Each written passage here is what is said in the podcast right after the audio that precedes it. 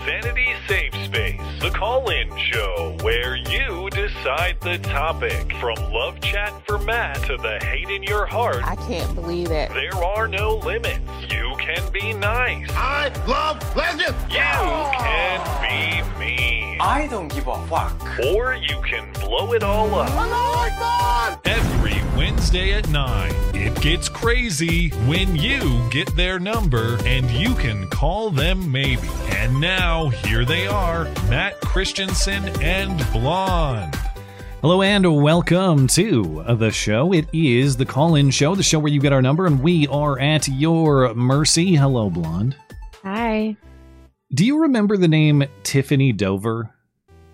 No. You don't. Does it ring a bell? No. Okay. This is uh there's a lot of fascinating news at the moment, so uh maybe uh maybe this opinion is incorrect. I, one of the more fascinating pieces of news I think right now.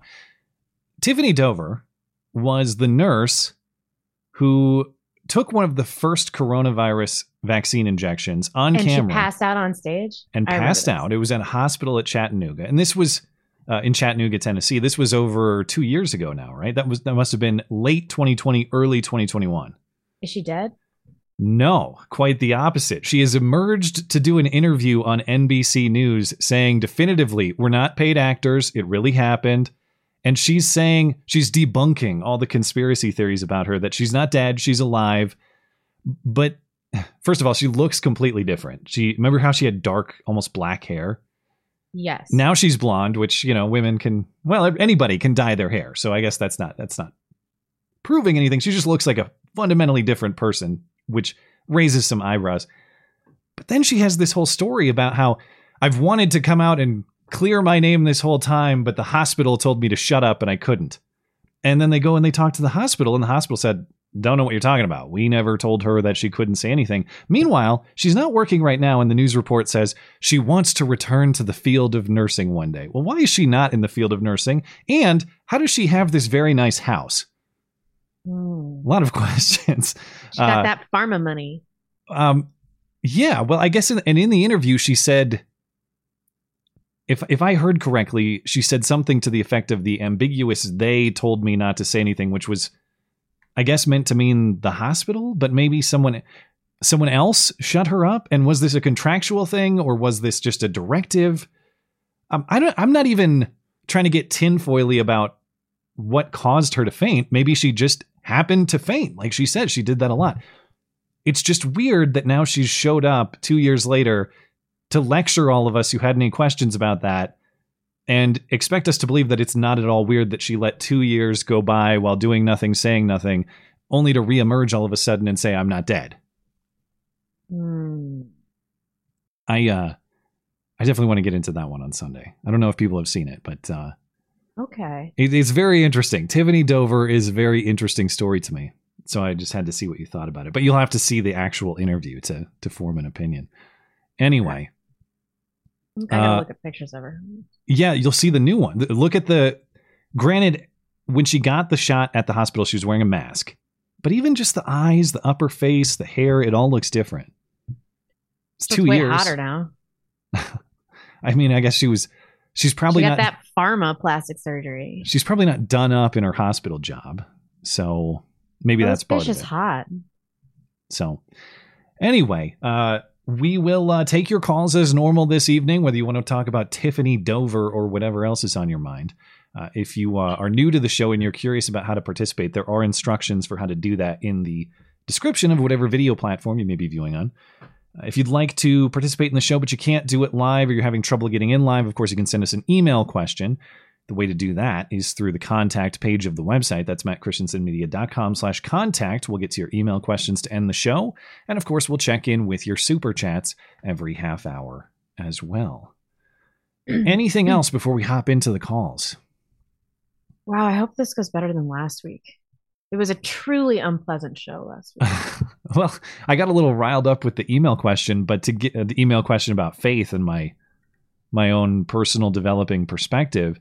Um, but as a teaser for what's coming later uh, later in the show, there's a follow up, and it actually is a very courteous, uh, polite follow up. So I, I look you forward to Motherfucker. I look forward to addressing it because, well, to give a little bit of a teaser, a real Christian has responded, and a real Christian um, has has thought about what he said, and and actually, I really appreciate that. So we will come back to that particular exchange in good faith later in the balls. show. Uh, but uh, Discord is up first.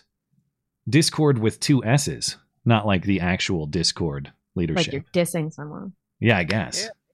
Can you hear me all right? Yes, sir. Yeah. What's on your mind? Shiny, shiny. Um, so I uh, usually I tried to get in last week, and I usually just enjoy your videos and just want to say thank you and keep it up. But Oh, thanks. The the video you dropped today uh, was especially great, just because I a couple years ago started falling down the, the rabbit hole of statistics and really found out just how much of that is like like BSing to make your point. Hmm. So really, I really just wanted to say it was a really good video and, and one that I will share a lot. Oh, thank you. I, I appreciate that. Um, if people did not see, I was talking about uh, this claim that guns are the leading killers of of children, and really that breaks down to be more homicides specifically among black teens. In fact, almost exclusively among black teens. And this point is being distorted to get you to believe that it's school shootings or kill, you know, killings of of young children. In fact, I haven't looked. The one thing that I'd like to learn about it a, a little bit more is is the specifics of the age beyond the grouping. How old are the the teens that are dying? Because we know eighty six percent of them are age twelve to seventeen. How much does that skew towards seventeen? I'd be curious to Mm. know. But anyway, I um, bet 80, 90% are 16 and older. it might be the way that the the way that it looks at first glance. But uh, but thank you, Discord. I really appreciate yeah. that. No Did you want to talk more about that, or do you want to talk about something else? Um, mm, I we can talk about that. I mean, I just I I've I kind of fell down my own rabbit hole of statistics, especially like starting at the pandemic. Um, I Mhm. was in college. I'm still in I'm still in college. Uh, when we went home for spring break or whatever break it was, and then they were like, "Yeah, you're not coming back."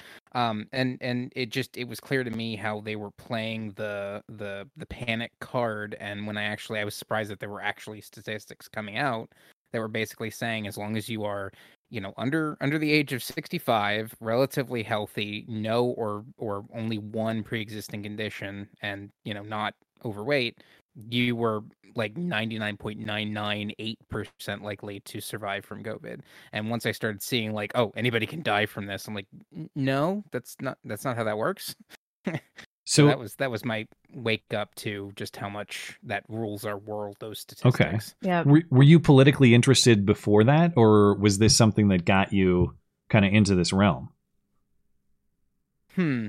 Uh, I mean, I'm, I've been following politics for a long time, like well before that. If that's Okay. your question. Yeah. But this was uh, that was Oh. like the data entry. You, you didn't have like an academic background in in data analysis or anything before that. Correct. Okay. Yeah. This this is all for fun. Uh, okay. So how how what sort of stuff have you have? Well, I guess I shouldn't assume. Uh, have you looked at? Have you done like data deep dives on Corona at all, or have you have you learned um, any other statistical oddities that are Um, worth understanding? I, yeah, I well, I was trying to find um the the big the bigger one was um the different when they were going around saying, well, uh, Republican counties are are you know people more people in Republican counties are dying from COVID. I started asking where are the statistics coming from, and I realized I couldn't find them. So I actually started to build my own data set, which was just um, weeks of me uh, not sleeping, trying to write a program to do it, only to find out I took a class and I found out Excel could have done a lot of that for me. Oh no! whatever. But, but this Um, was all just your own interest. There was no. Oh this- yeah.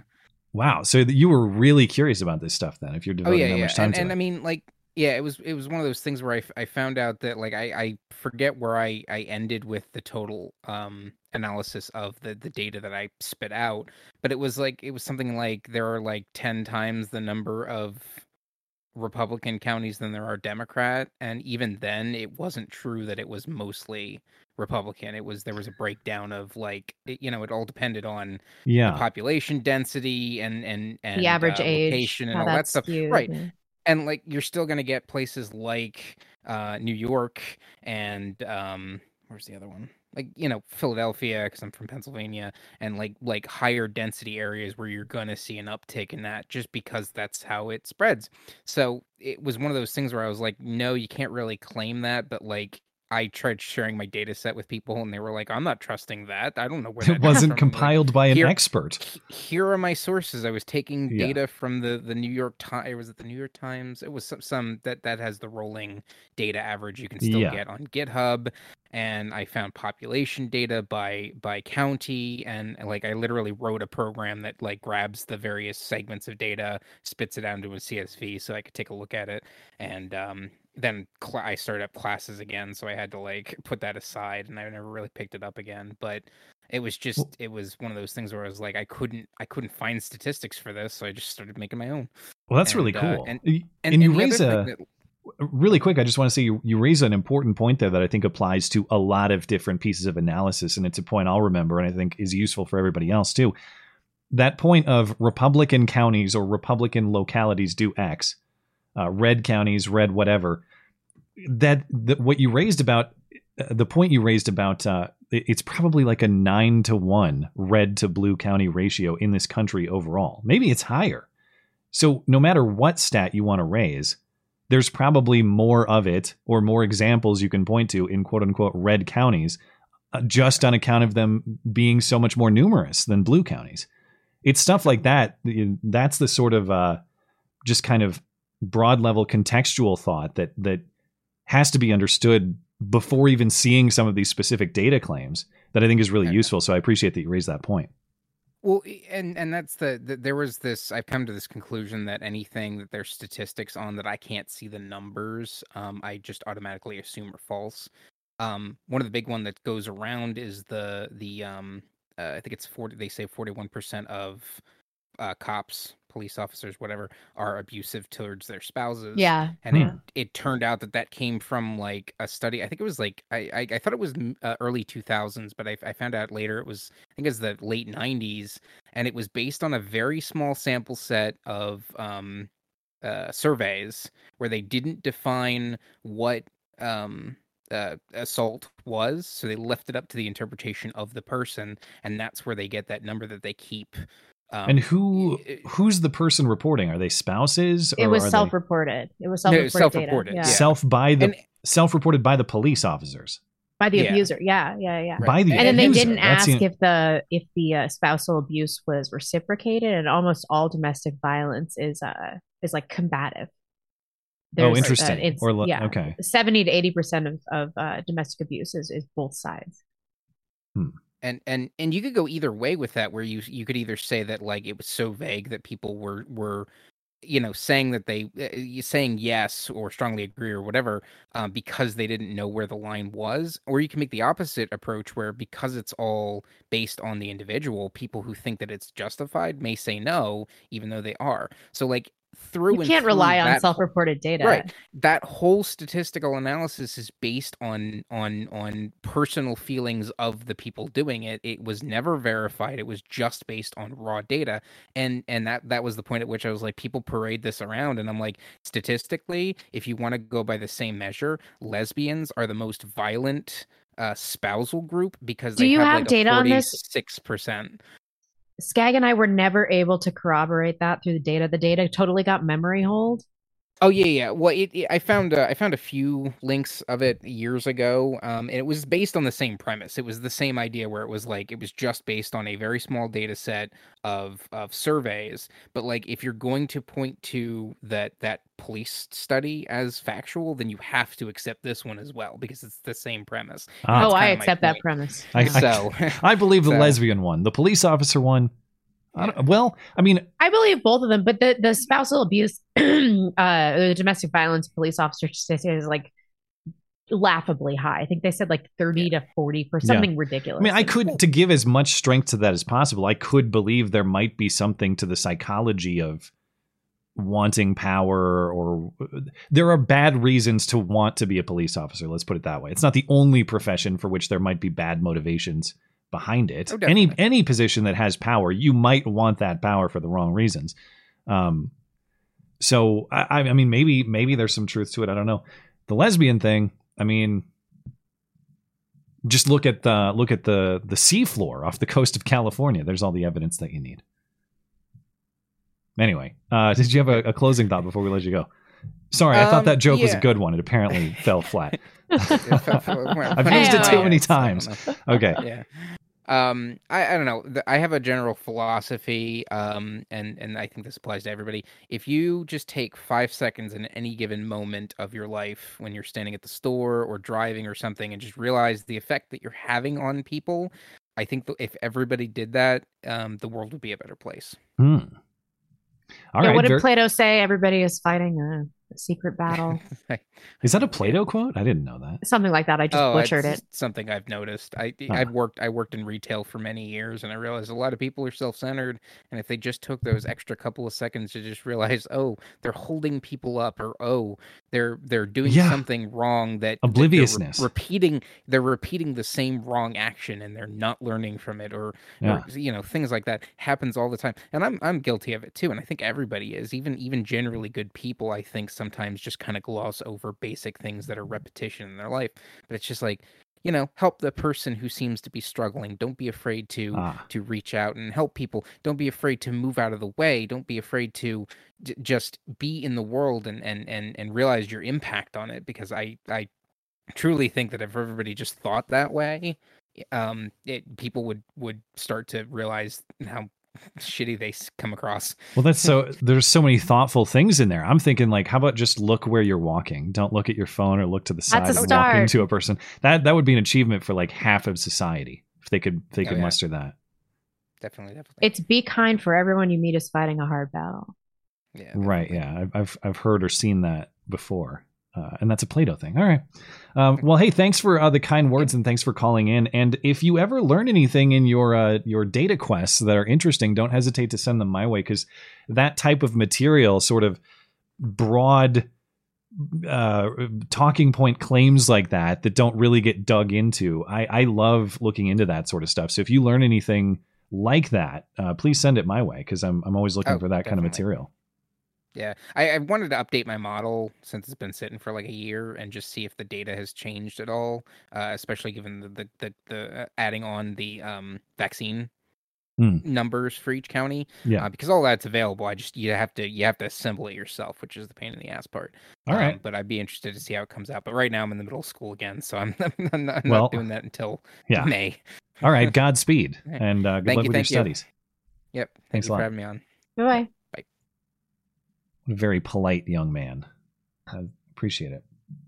Uh, the enthusiasm and the polite, like, man, you know, every once in a while you want the. I, I'm I'm desperate for white pills, you know, and whenever I find uh, an enthusiasm for curiosity combined with like an Yeah. optimistic politeness, man, I, it's energizing, you know, feels Uh, good, this- man. The the statistics thing is a major black pill, though. Uh, how they're manipulated and and distorted. Oh yeah. If I go to, I went down the medical route, and like you realize that basically every study is bullshit. That's a a world shattering view. it's ornate, decorative bullshit. They're thoughtful in crafting it, you know. I don't know, but And- you know, people's entire lives are uh, have been they've been indoctrinated to uh, believe some of these things in these studies that are based on nothing. Yeah. Well, and especially in the medical context that you're talking about, then it's beyond Mm-hmm. poli- Well, there are politics involved, but there's so much money in it that there the, the Oh, yeah. money influence to reach a certain outcome is monumental. Uh, Witwad is up next. Witwad, are you there? I'm gonna do my uh, last thought first and give you guys time to think of it Okay. while we talk. So, uh, what is one of the first signs of wokeness that you remember in your life when you're like, "Oh, this doesn't seem right"? Ah, I'll let you guys okay. Think about it. Um, but my, uh, I guess my main question is, um, with the trolling, you know, in Canada with the big T teacher and everything. Yeah. yes. Do you think that there's a lot more people trolling? And do you think that this fake LGBTQ identity is actually perpetuating the problem and not Hmm. not really, you know, not giving conservatives a win, just kind of, you know, perpetuating everything? Um. Yeah. I. I mean, I'm probably one of the few people that thinks that Dylan Mulvaney's a troll. I could believe Oh, yeah, I there's don't there's a it's bunch of money in it. it it's troll for profit. Yeah, I could He did have believe that. facial feminization surgery though, so he kind of is committed to the bit. chop the But he- wiener GTFO. Oh, he really? Didn't do, Yeah. He didn't do like the laser hair removal. You think you'd do that at the same time, right? That's true. He was spotted uh, pulling his garbage out of his house or apartment or whatever, and there was a photo taken, you know, paparazzi style, and he's got the five o'clock shadow still. Yeah. So, God. you know, Before feminized this, the he was jawline. a perfectly fine twink.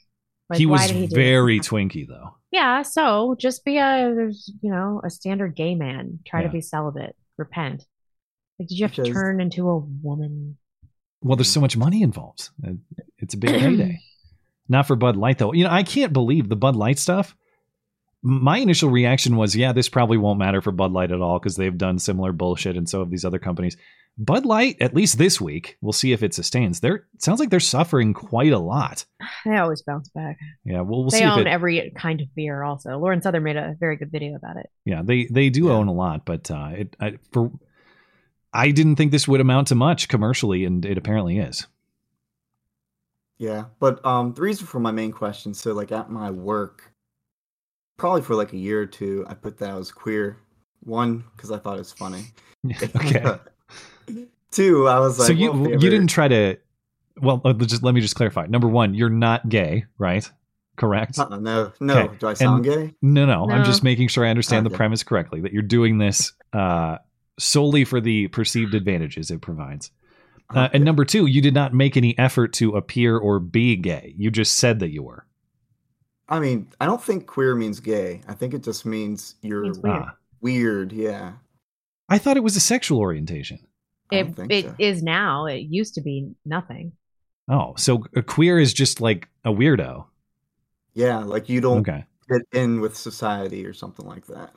okay so, so but you were trying to receive certain benefits or what was your motive Possibly, like uh, my work has made it very clear that they're focusing on diverse people and women, and uh, so I was like, well, you know, might as well just mark myself as queer. And if they say, well, what is that? I'll be like, why are you trying to define me? Stop it. How dare you? Yeah, exactly. You're playing the game. And I guess if your question is, are people doing this? I think absolutely yes. Oh yeah. But I'm like thinking on the other end, I'm like, man, am I just contributing to the problem? Because my work, they keep they keep track of like who's LGBTQ, and now Yeah. I'm technically Why? part of it.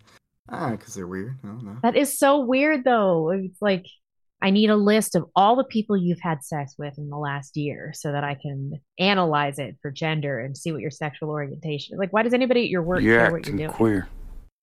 Uh, yeah. Well, I guess because they have the the boxes to check, It's and so maybe bizarre. if you check the boxes in the way he's describing, you get certain rewards. But the, the so I get uh, your your thought is is this actually sort of normalizing or enabling it? Even if you're trolling, is that self defeating to the extent that this is normalizing it? I don't know. I guess the, the counter the counter to that would be is it sort of a, a collapsitarianism or accelerationism of sorts where you are just helping that doomed process to reach its uh, final destination and then we can all move past the nonsense maybe there's something to that but Yeah. um but the other the other piece of it is i have no doubt that people are are gaming the system to gain certain advantages but i also think that to the extent there are advantages maybe there are a lot of it is sort of subconscious. Like the we know that the the transgender stuff is particularly strong among teenage girls in the same way that anorexia was. There's a certain trend to mm-hmm. it. It's like they a lot of these young girls are chasing rewards whether it's um you know uh, social affirmation on social media or or just a feeling of belonging or people celebrating your or you or whatever. If your if your natural urge as a young girl is to chase that are are you are you trolling or are you following the incentive structure? You know like uh, what's the line between those two things? You're But the more we- the algorithm. Yeah maybe That's true. The more we normalize this in a fake way, though, the more it reveals itself as a house of cards. Um, because So people you're telling me you're telling me I should change my license to female because it's really easy to do in my state, and I'm, Yeah, you sh- and I'm you totally renewing should. up uh, in like October. So I'm like, should I change myself? And then you should. if you get pulled over, you can cry and get out of the ticket. It'll be great. yeah, and I can show my boobs. Right. Show him your man nip. and Yeah. He'll be like, I'm arresting you. Yeah. Uh, before we let you go, we got to get to that that final uh, question that you mentioned, or the first question that you mentioned. Um, the the single event that that sparked my awareness of all of this was, and I know I've mentioned this before, so sorry for repetition for longtime listeners, but when when they shut down that Trump rally by force in Chicago in the spring of 2016, and all the good liberals were celebrating the forcible shutdown of a political speech that was the wake up call to me, and that was the first time I oh, really oh no! saw Go it. first sign of wokeness. Go hmm. back further. Video Further, games maybe a little bit before that, but that was that was the event that really got me thinking that I am not on the right side of these things. Okay, that's not at all the that. direction I was going in. With It was in. Chicago. I mean, the idea of Trump holding a rally in Chicago today is hilarious, but it happened back in 2016. Um. Okay, I, I also have mentioned this too many times on our channel, but the first thing for me was when I was a sophomore in high school, we had already read Elie Wiesel's Night two times. Mhm.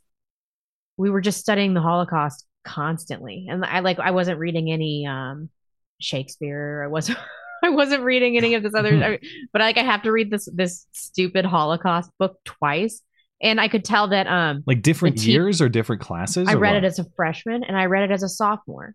huh. And like Anne Frank, I read a bunch of times and stuff. I'm like, why are they making me read this shit? So in Elie Wiesel's night, um, they one of the Nazi guards throws a this is so stupid. Throws a Jewish baby into the air and then catches it on the end of his gun. What is that called? Kyle Hitler, baby. You know, uh, the of bayonet That's it. skewered it on a bayonet. on Is that real? I've heard a story like that before, but that's real. No, it's not real. And even Huh. while I was uh, reading it, I remember bursting out laughing because I was like, "This is so absurd. Why? Why are we reading this?" Anyway, that that kind of got me started, like recognizing that my curriculum was retarded and strategic, uh, and that just continued and got just worse and worse and worse. What? How did you go from like the? How did you go from that to like degenerate libertarian, but then back to to SS agent? Um, because I wanted to smoke weed. Ah, It was that all about kicker. weed. That's right. what it was. Yeah. Um, real quick, Whitwad, if you if you have a thought of your own on what your first exposure was, I'll, I'll take that. But uh, we gotta we gotta let you go Uh, after that. Yeah, like it was like 2014 or 15, and the Port Authority buses downtown used to say ziggin, zaggin, and then it was just gone. And I was like, that looks like it's missing something. And then the news said that the word ziggin looked like the N word backwards. No, wait, it was zaggin. It was zaggin. It was zaggin looked like the N word backwards, f- so they removed it. and I'm Ah. thinking, like, who noticed that? Was somebody like just looking at their rearview mirror and they thought it said the N word or something? Yeah. Man, That's it. well, yeah, pretty soon, yeah. We're, once we have banned the N word, I get. I mean, we obviously that's the word you can't say in any context, really. But how far will we go down the road of words that are too close? I've already been punished by YouTube for have, hosting that Bernie clip of him saying niggardly, which is an unrelated word. hmm Um, I'm having a hard time believing it's totally unrelated. It is different uh, origins of the word. It's not. I forget. Uh, I'll I'll look it up right now. But they're they're what's the word? The etym- etymology origin of the word. They're completely different. Niggardly root. Yeah. Not Anyway, roots. Whitwat, uh, thank you for the thoughts. You're welcome. I'm going to let you uh, zag on out of here if that's not too offensive. Thank you, man. Uh, Okay, we are just about due for a break. So maybe let's see if uh, we'll just catch up on a couple chats. Since we only have a couple here to read, we'll do that quickly and we'll get right back to the calls. Uh, over on Rumble, uh, Sticks sent me here. Well, that's great. If Sticks did that, very much appreciated. You know, we're probably about to. We haven't talked to Sticks in I think like a couple of years now, so that might be fun to uh, to catch up. Uh, now that he's a dad now and stuff too. Now that we're all in the Parenthood Club. Um, but he says giving money on Rumble because you get a bigger cut. If Susan doesn't like it, she can suck the J peen. All right. I th- thank you for supporting the show. Very much appreciated. You know, I wonder Oh, how you're Susan is doing. It's totally different origins. The Uh, stem of the Latin Niger, Yeah. but niggardly is a Norse word. Is it Norse? Yes, That makes I it am even not going to be cooler. niggardly. meaning parsimonious. I Norse origin. That makes it even cooler. All right. Uh, over on YouTube, Jeff Sloat says, "Is uh, the Dalai Lama didn't kill himself? He accidentally choked to death on that boy's tongue." You know, I only heard about that today. Did you hear that one? Oh yeah. Okay, so they're the Chinese hate people from Tibet. And so I I wonder I've read that this might be some sort of like cheeky Tibetan greeting. And some people on the right seem to be wanting the to let the Dalai Lama off the hook because he said some based stuff about Muslim migrants. You're telling me that suck my tongue is a is a normal greeting? Yes. I don't know. That seems weird to me. It seemed a little far fetched for me. Apparently, the Golden One wrote about it. I haven't read it though, and I trust him, so I should read it before I. well. I guess I have to trust him, otherwise he'll beat my ass, and I don't want anything to do with that. no, he's a gentle giant. Oh. Well, he could beat my ass, and I don't want anything to do with that. So I'll take his word for it. No, I don't know. Um, yeah, I, I can't tell you that I'm an expert on Tibetan culture or whatever culture is in play here. But uh, call me, uh, It's suspicious. yeah, call me skeptical on that one. Uh, Bocephus, I, we've clarified several times. Am I still saying it wrong? I don't know. It's Bocephus, right? I'm sure I'll get a note later about how I got it wrong. My apology. Matt and Blonde, hear me uh, and rejoice. Well, here we go. Another Golden One reference. The Golden One's clothing company, Legion Gloria, will be releasing sacred linen shorts on Friday. Uh, Matt, have you ever worked with textiles? He also does calligraphy. No, I've uh, I've not. Um, well, I don't know what you mean by worked with. Do you mean like me personally making things, or do you mean like as far as um like product cooperations or anything? I've I've not done any I kind of uh, know. yeah. So I, I've not done anything like that. Um, he also does calligraphy. This is a man of many interests, apparently. Well studied very and widely skilled. Mhm. Um, all right. Well, thanks for the tip. I'll have to check that out. And of course, thanks for supporting the show. Uh, over on DLive Board Troll, thanks for supporting the show as well. Uh, one more. Metal Rules says uh, I have another great uh, movie to recommend called The Man, uh, the Man Who Laughs. Uh, it's a silent flick from ni- uh, 1928, and it's a joy to watch. I've never heard of that one. Have you? Mm. Okay, The Man Who Laughs. Well, I will. Uh, I will keep that one in mind, and of course, thank you for supporting the show as well. Metal Rules, very much appreciated. All right, with that, we will uh, get back to the calls, and thank you guys for the chats. Um, I'll have to just circle back with you. Guess who is next? It's none other than Phil. How are you, Phil? Good evening. Hello, Phil. Good good evening. Uh, I had a couple topics in my pocket here, if you, but I wanted to see if you guys had anything you want to talk about first. Um. Oh, what was it? Last time you called, you brought up something, and then I, and then whatever I was searching for in my mind came back to me late. Oh, you know what it was? It was Salvador. um, El Salvador stuff. What was it about El Yeah. Salvador?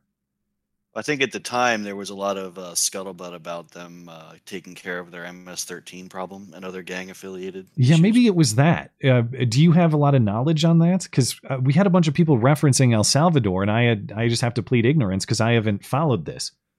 I have a surface level uh, understanding of what was going on there, so please don't take me as the expert. But from what I understand, they were um, basically when people get arrested there, they were they were um, trying to find the gang affiliated people. So if you had gang tattoos or were affiliated in any way with a gang, they would separate you out from regular criminals, and then they had these special prisons that they were uh, treating them less than human because there was a lot of the usual suspects complaining about human rights abuses and shit. And and as most of us know at this point, human when people start complaining about human rights, it's usually an excuse to uh, put criminals back on the streets.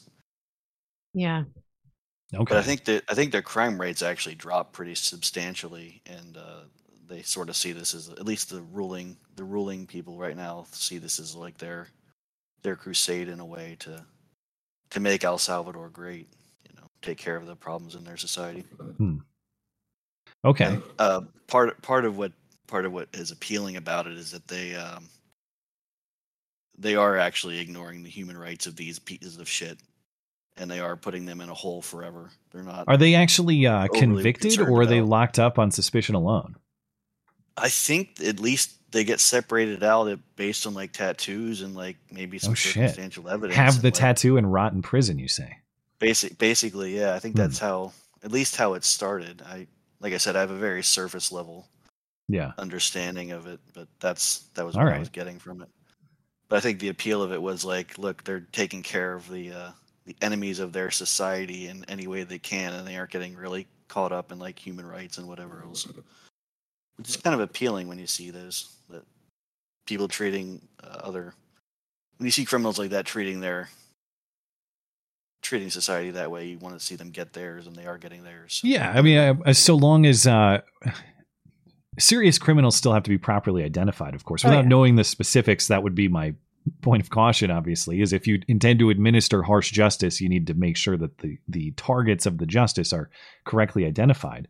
But I I don't think there's any question that we're on the other side of that uh, approach to to justice currently. That we have convicted criminals who are who are treated far too lightly, um, and and indeed enabled to victimize people once again. So, Yeah, I mean, and how many times is there some mass shooter that was known to the FBI? well, that's- they're they're practically that's another FBI employees. Yeah. Yeah, I mean they gotta they gotta keep their job security there somehow. This latest one um, in Nashville or uh, Louisville, sorry, uh, the the the bank one the other day. Yeah, Uh, I don't even. There's not a lot of information on, uh, out on it, but I found the family statement to be really hard to understand.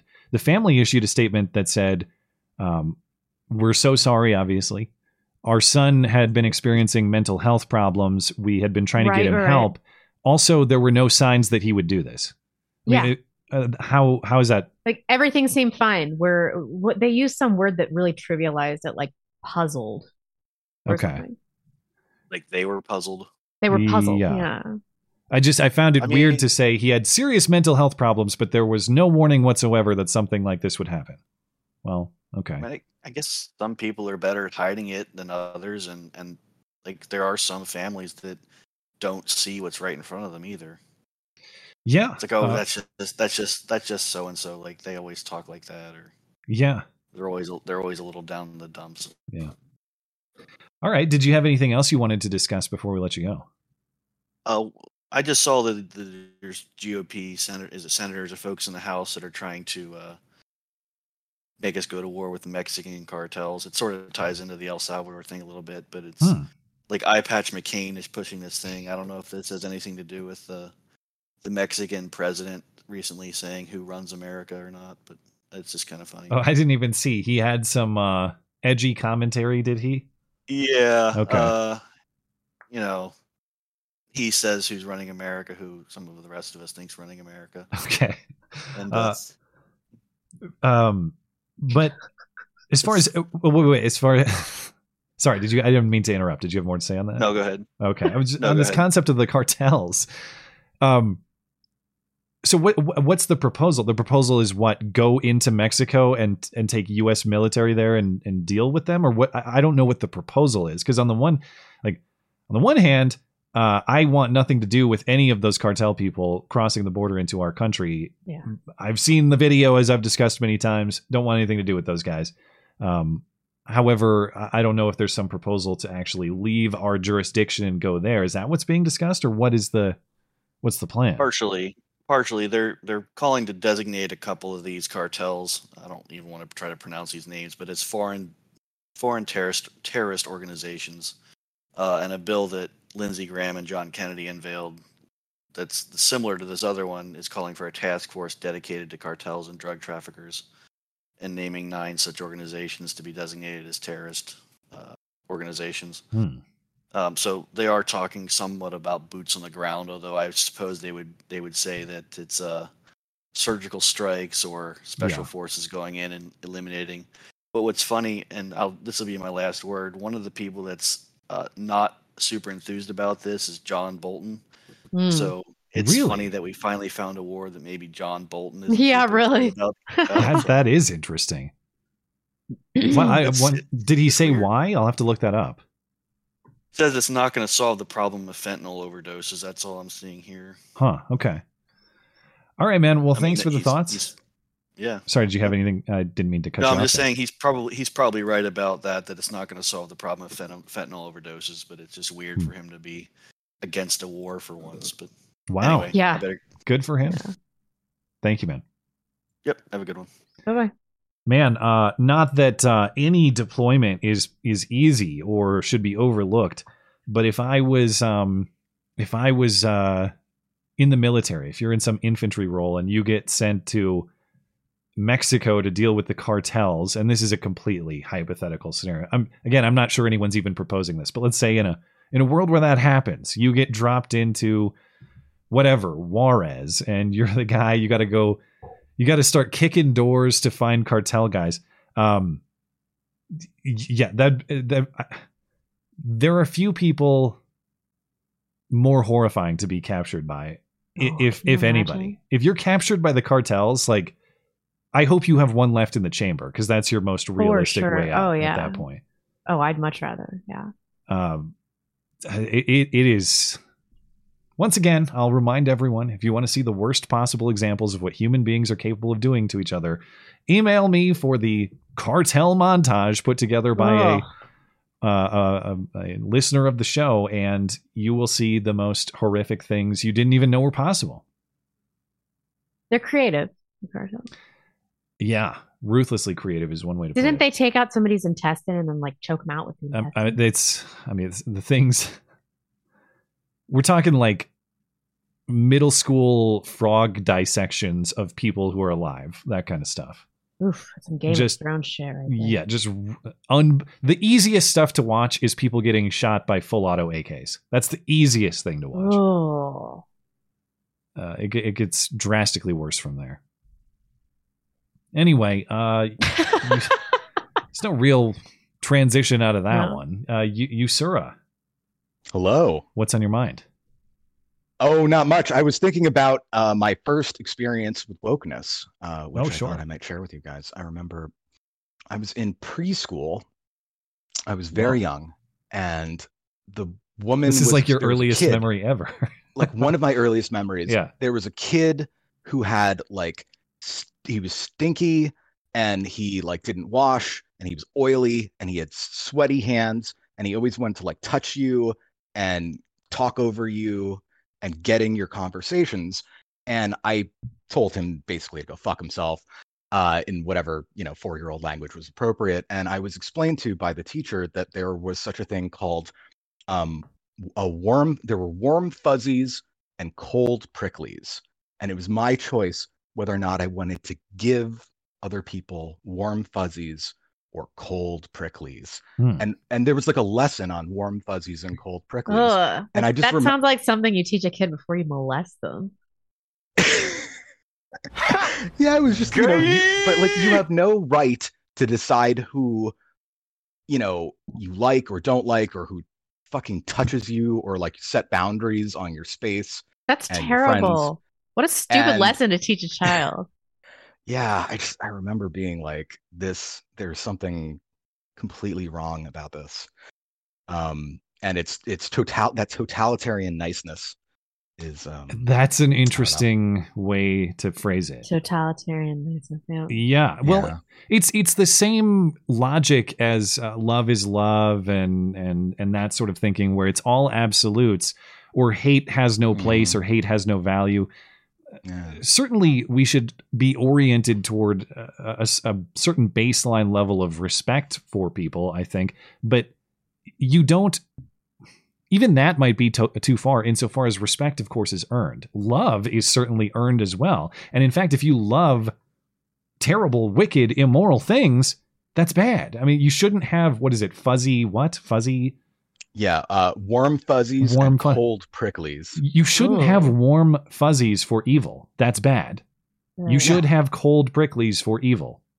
Cold pricklies have their application. And I know that some of that is a little too advanced for you know, however old you may have been at the time, 6 Yeah. years old or something. Well, what about But- mitigating that uh, that smelly four year old's behavior? Also, Exactly. Maybe take a warm fuzzy shower, kid.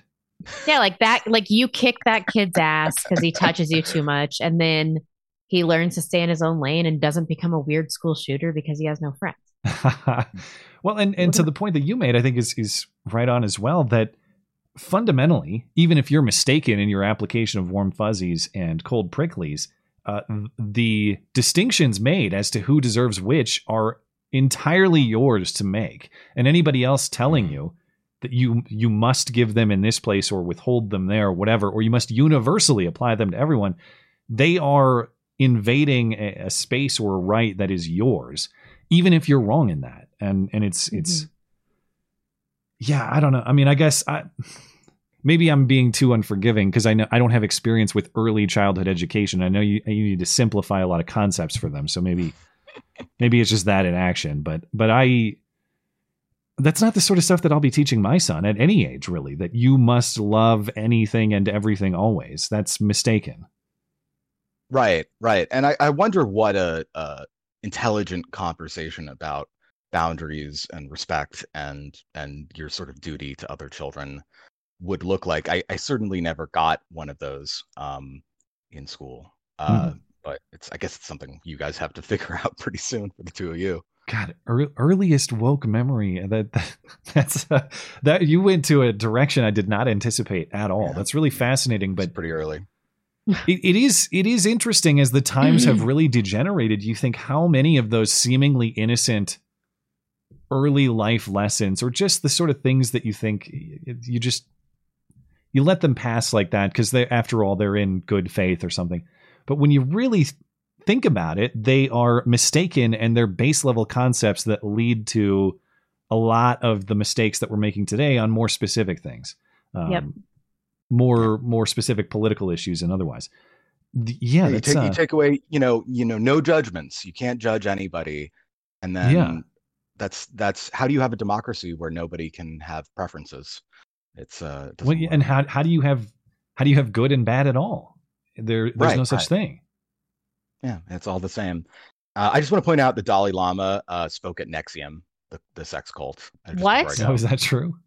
Yeah, hmm. he was a speaker at NXIVM. And, well, uh, I guess really that solves weird, that. Yeah. There's a really weird video of him touching an armless girl. Uh, yeah, just getting a little friendly with a 13 year old armless girl. Okay. Oh. I guess she couldn't fight back. That's probably so. I, I don't know. I, I don't know if the Dalai Lama is being uh, railroaded by the Chinese. It's it's possible, but um, hmm. I, I don't know. I generally that. trust the Chinese, um, so I'm, hmm. I'm gonna have to. Blonde is is bought and paid for by the CCP. I really. What, what can I, I say? Hope, I hope they give you some shekels. Is all I can say. so at least some social credit score. Mm, yeah. yeah. that that is their most valuable currency. You're right. All right. Thank you, man. Well, Appreciate it. Thank you very much. You guys are great. All right. Man, I uh, such great callers tonight. I really appreciate everybody. There's a I don't know. Maybe I, I felt agitated earlier. I'm, I'm in an, I've just got a lot of shit. I had baby screaming and a lot of shit going on. So when the stream started, I'm like, oh, uh, it just I felt annoyed, bothered, all that. But everybody's got like a really positive energy tonight. That's very refreshing. Oh, you're so gay. Okay. I, I, don't know what. Yeah, everybody's making. Everybody's giving me the warm fuzzies, Ew. and I really, oh really appreciate. Ooh, so nice to me. Yeah. uh, it's the most uh, goddamn faggy thing you ever seen. Just from the last call. Oh, oh yeah. yes. Sorry, I, I, I got to turn you up a little bit. What'd you say? Oh, you're Taiwanese. I need to walk it back, don't I? Yeah, I'm, I'm Taiwanese, but you know, um, do you speak Mandarin? I speak Mandarin. Yes, I do, and understand some Taiwanese. Yeah, ah, I know some words. They're yeah. all cuss words. oh yeah, of course. That's uh, always the first thing everybody learn in any language. But yeah, so uh, like regarding Chinese, it's difficult because if depending on their upbringing, uh, you can kind of see tell whether they where their values are at. So whether they're a good kind of Asian versus a bad kind of Asian. So you know, right? Like in terms of um, from American, like who will understand more American ways of thinking versus those who basically got brought up from the very bottom of society. Basically, they're super poor, super poor, and yeah. they claw their way up and out of the country. But yeah. when they come here, they always just looking after their own own um, interest, right? That's a that's difficulty. So you know, people support some of them will support BLM because they believe they are fighting for their interest, right? Mhm. And so and so we should support them. So now we can later on we can fight We- fight for our own interests. You're telling me as- Asian immigrants think they're fighting for their own interest by supporting Black Lives Matter? Am I understanding this Yeah. correctly? There's Why? literally guys like that, like because No. Koreans in this country are thinking like that. No, no, no Koreans, but like Chinese, certain Chinese I run into, I run into would think that way. Chinese do?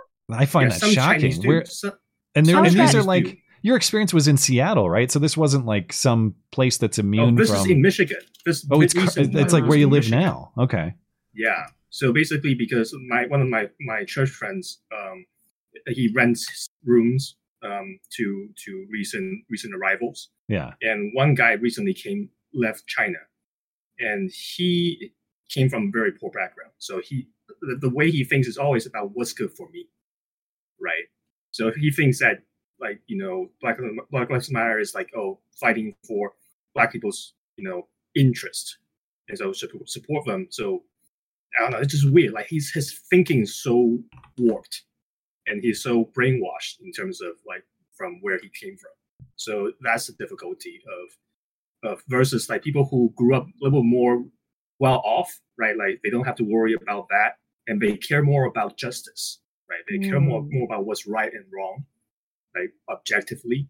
So it's yeah. So they, they like certain people like it's like U.S. has no future unless there's a war.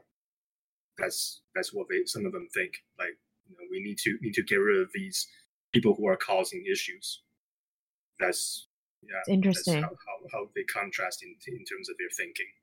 That's funny because what I what makes me hate the Chinese is also what makes me admire them. And it's this uh heartless self-interest that um doesn't allow humanity or the treatment of people to get in the way of their efficient design and goals. And they're so good at that. Like they're so efficient and ruthless. They don't allow respect for human life to get in get in the way of no what has to be respect for done. human Yeah. life no respect for um the earth they they're the number one polluters in the world um but like you have to admire you have to admire that like they're they're truly efficient I'm going to It's cock not out admiring exactly them, but the original the, like culture is basically Right. more of a Marxist kind of like just just well that turned into complete autocracy, right, or, or oligarchy and whatever. Like it's just there's no respect whatsoever to anybody. i assume That's- you hate the chinese Yeah. Um, yeah yeah okay yeah the japanese also hate the chinese Oh yeah, they do. They do. which i understand i get it True. They hate each other. they yeah. truly hate each other although japan is the japanese are clearly superior i mean there's no argument with that right I won't probably make a decision on that they- until I watch the the movie this week. Then I'll decide. right yeah The Japanese might be might drop many many uh, points if uh, if this movie goes the wrong way. Well, Taiwanese are holding that the, the number two position, stronghold number two. South Koreans just moved down one because of your calls, have moved down one place. So they got the Japanese, the Taiwanese, South Koreans. I think that is a fair ranking. China number four.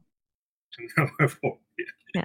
yeah. So I mean, on the other note is like you know regarding U.S. like American values. Like I get, I'm getting really bugged by like we, have you heard of the uh, Brace um, appeal? Brace uh, appeal for injunction against the Brace rule. That got- Against Oh, the the brace. you- You're talking about the Yeah. the brace case with the ATF. Oh, yeah. he- basically the ATF like Yeah. a- appeal for injunction, asking for injunction against the ATF's rule.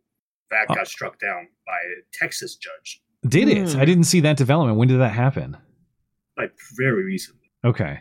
Oh. Uh, well, that's bad news because then That is that's, bad that still means that Felon Day is June 1st, right? Nothing has changed. Seems like so. Wow. We'll have to keep an eye on that. Uh, that's going to get very interesting.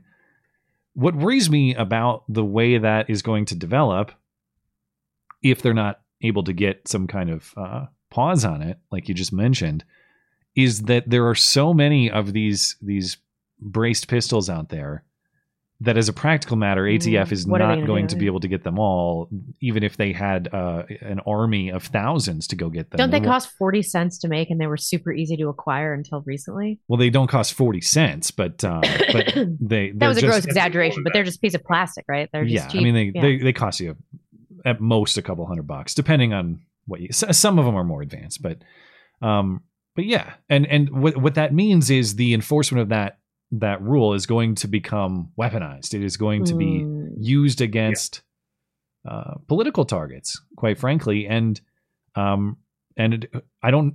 Who's that going to be? That could be. It could be anybody. As if the ATF has reason to believe that you have a braced pistol and they decide that you're the one that they want to target, uh, well, hide your kids, hide your wife, hide your dog, because the ATF is coming to conduct their business upon him or her. Um, did, do you have any more information on it than that? It's just that the injunction was denied. Yeah, the injunction was denied, and other than that, not not really. Um, finally, I, I I'll just do a final final shout out for Washington State because Washington State is going to get F up the rear end because of the uh, they're they pa- recently passed a uh, passing a assault weapons ban, basically banning almost anything. Yeah, it, and they so that's through their state legislature now, right? And the governor, I assume Yeah. the governor's going to sign it. No, no resistance there. Yeah. So that's gonna that's another one that's gonna get litigated. That will be challenged immediately. We'll see what happens in the post Bruen world as far as the courts Mhm. handling uh handling this. But yeah, it's uh well, um we'll we'll see how aggressive they get with the gun control door kicking because it sounds like those days are coming. Yeah, including parts too. So one of the guys I also want to shout out is the uh, he's a he's he has a YouTube channel called uh, Focus Trip, Hmm. and he reviews like budget uh, setups, including optics, and he actually he builds his own builds and sells uppers, like budget uppers with like pretty good precision. I have one of those, and it's pretty good. When you say yeah, so budget, how much is he selling them for? He's selling from four twenty five to seven hundred something, depending on what specs. Oh, well, I mean, Yeah. So yeah, yeah. okay. I was thinking with- like super, super cheap. But um, uh, I mean, like still has to go with you know decent parts. Yeah, yeah. At least you know he knows how to sniff out decent parts at, at, at more of a budget price. Yeah. I guess like lower price. But yeah, so he's he, can- he might go out of business because he can't buy any more parts. But thank God he won't be able to arm any more terrorists as he's been doing for all these years. Yeah. So, Well, So, yeah. all right, man. Well, thanks for the info. That's news to me, and I will uh, I will check that out soon because um, it's uh, important on principle. It's important to me personally as a as somebody who has braced firearms. You know, like uh, I don't know. I don't want to be targeted by these people, but Yeah, really. what am I supposed to do? Yeah. Anyway, internal David Koresh intensifies. Uh, I'm going to grow my hair long, and I'm going to get the glasses, and I'm going to be ready when they decide to Peak show. Protestant nonsense. Waco was peak Protestant nonsense. Oh man. Nah, I mean, it's Uh, more of a cult, I guess. All right. Well, thank you for the call, man. All the best to you. Thanks. I can't remember. Have I talked to you about this? Uh, the new Waco documentary on Netflix. A little bit. So I don't think I've talked about it on stream. Um, if people, if I have, ex, ex, uh, I apologize. I don't mean to b- repeat myself, but there's a three part, a three hour documentary of, of Waco on Netflix that's relatively new. So we watched through it, and um, and it's it's it is actually fair insofar as it allows both sides to speak. It's got interviews with ATF and FBI agents who were there. It's got interviews with the few Branch Davidians who survived. The primary one was the last girl let out. Um, and I find it frustrating because I I'm a lot more I'm a lot more sympathetic to one side, obviously, than than the other side. And, and I can hear the ATF and the FBI, like I, I can hear them without becoming enraged. But there's one motherfucker FBI agent who says, you know, the FBI was the real hostage at Waco because what a motherfucker. Yeah. Everything we did, we had to do it on David Koresh's terms. You guys were driving tanks over his classic car for fun outside. And uh, and I know all the whole time David Koresh had child brides and he was stealing people's wives inside the compound. Yeah, that that might have happened and that's bad. I I I get that. Guess what? ATF doesn't have jurisdiction over uh, child brides or or infidelity or wife stealing.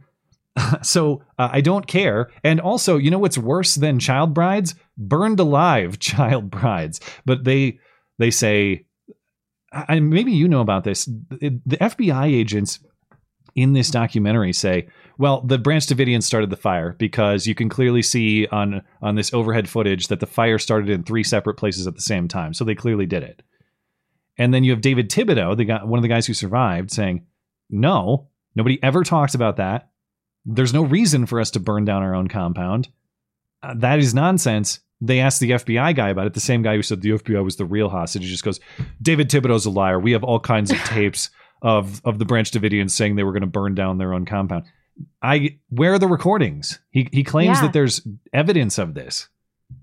Yikes. Obviously, if you have direct evidence of them saying we're going to burn this place down, I want to They, hear they- that. we would have seen it. Yeah, for sure. He- and he just says it. He just says it, and then and then you have one guy. Remember the the, the infamous roof at the Waco compound where uh, the the ATF agents were shot while they were trying to push through that window. One of the guys they interview is one of the guys who pushed through the window. Went in, says that somebody pointed an AK in his face and he took him out with a nine mil, and then he got shot in the hip, and he's still wounded to this day. And this guy, and again, their their whole logic is uh well i was just doing what i was assigned to do. I had a job to do. I didn't really know what all of this was about. Uh, this is what i was tasked with doing and i had to do it. I can listen to that to some degree although i'm less i have a hard time doing it because it was post ruby ridge and I, you got to know exactly what's going on dude. Yeah. but this guy said he's an old man now and he's he, he got shot in the hip so i think he still has some mobility issues related to that or at least it looks like it. And he describes every day for the last 30 years i have sat and wallowed and i've thanked god that david koresh is burning in hell like he's still What about all those kids? You son of a bitch. well, that's, that's the thing that that they just malign David Koresh to the end of the earth, and I don't mean to protect him. He might have been kind of a bad guy, if not a full blown bad guy. It's irrelevant though. They're like, But- we're going to stop these kids from getting raped by murdering them. Yes, and the the I just can't. im- I get it. You got hurt there. You don't like David Koresh, but what you still think about every day, thirty years after, is your personal hatred for David Koresh, and not what what was it like thirty kids who burned alive, something Yeah. like that. Yeah. You don't have thoughts about that component of it. Anyway, just clearly I had thoughts after watching it, and uh, if you're interested in the Waco story, like I said, I think it's a a, a balanced portrayal insofar as every all sides of it are are offered opportunity to speak, and I think it's worth listening to. Anyway, um, we're due for a break. Unless you had more to say about Oh. Waco or Koresh. No, let me reload. I left off on metal rules. We're good over on Rumble. Thank you guys over there. Sorry, it's taking a second. Taking so slow today. Do you have it up and ready? Can you read I actually have to refresh as well, but I do now. I have it ready to go. Metal rules. Ah, me too. Um, Jonathan Prezios, did you read this? Yeah, that that's the next one. Um, Japanese did put Chinese babies on the end of the rifle and took pictures. I've seen them also when we won the moms. Uh, when we won, the moms threw their babies off a cliff on camera. There was some of this. I understand why the Japanese and the Chinese hate each other. That was uh so we're talking like rape of Nanking stuff Mhm. when we're talking about uh in this context of the babies on the bayonets. Right.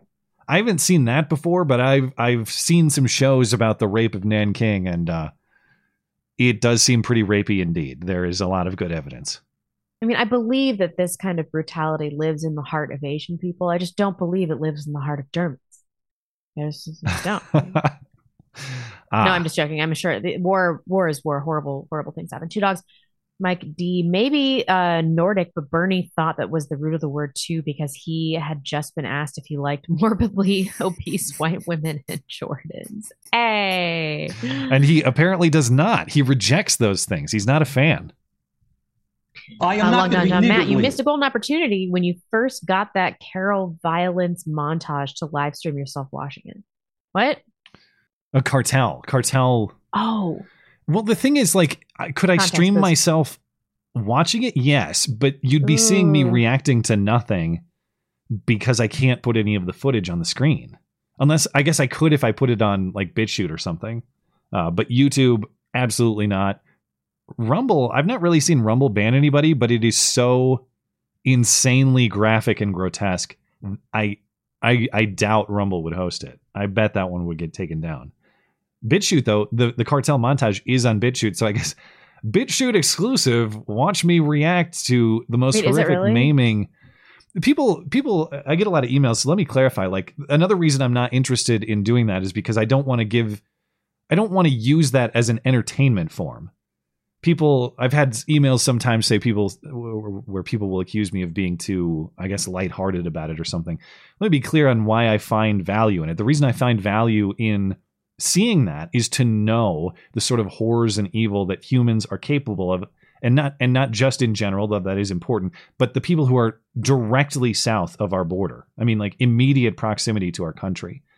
That's why i think it's important to be aware of these things. It's not i'm not advocating people see this just oh can you stomach watching it? Can you handle the shock value? That's not it. It's so you have an accurate understanding of the world around you and you can decide your perspectives based mm-hmm. on it that's What do I type in I'm- here? Cartel violence? uh, I, I could send it to you later. It's um, Ooh. it's by a listener of the uh, channel. Have you never watched it until now? No, I've never watched it. Okay.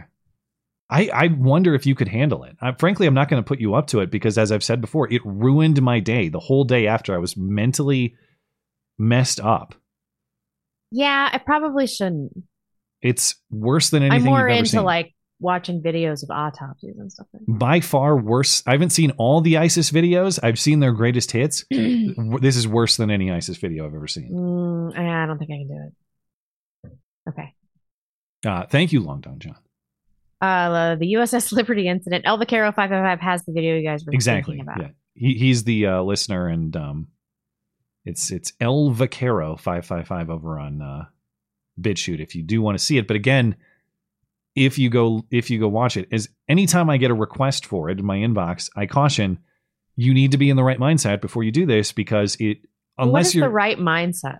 like prepared to to see the most horrific things that exist on this planet Ugh. you can't just go into it like oh uh, let's see what this is all about it, it, i'm telling you it will me- if you have any soul or conscience whatsoever it will mess you up it will disturb you for the rest of the day Ah, minimum I'm so curious now, though. it is the only saving grace is that a lot of it is like old low res footage.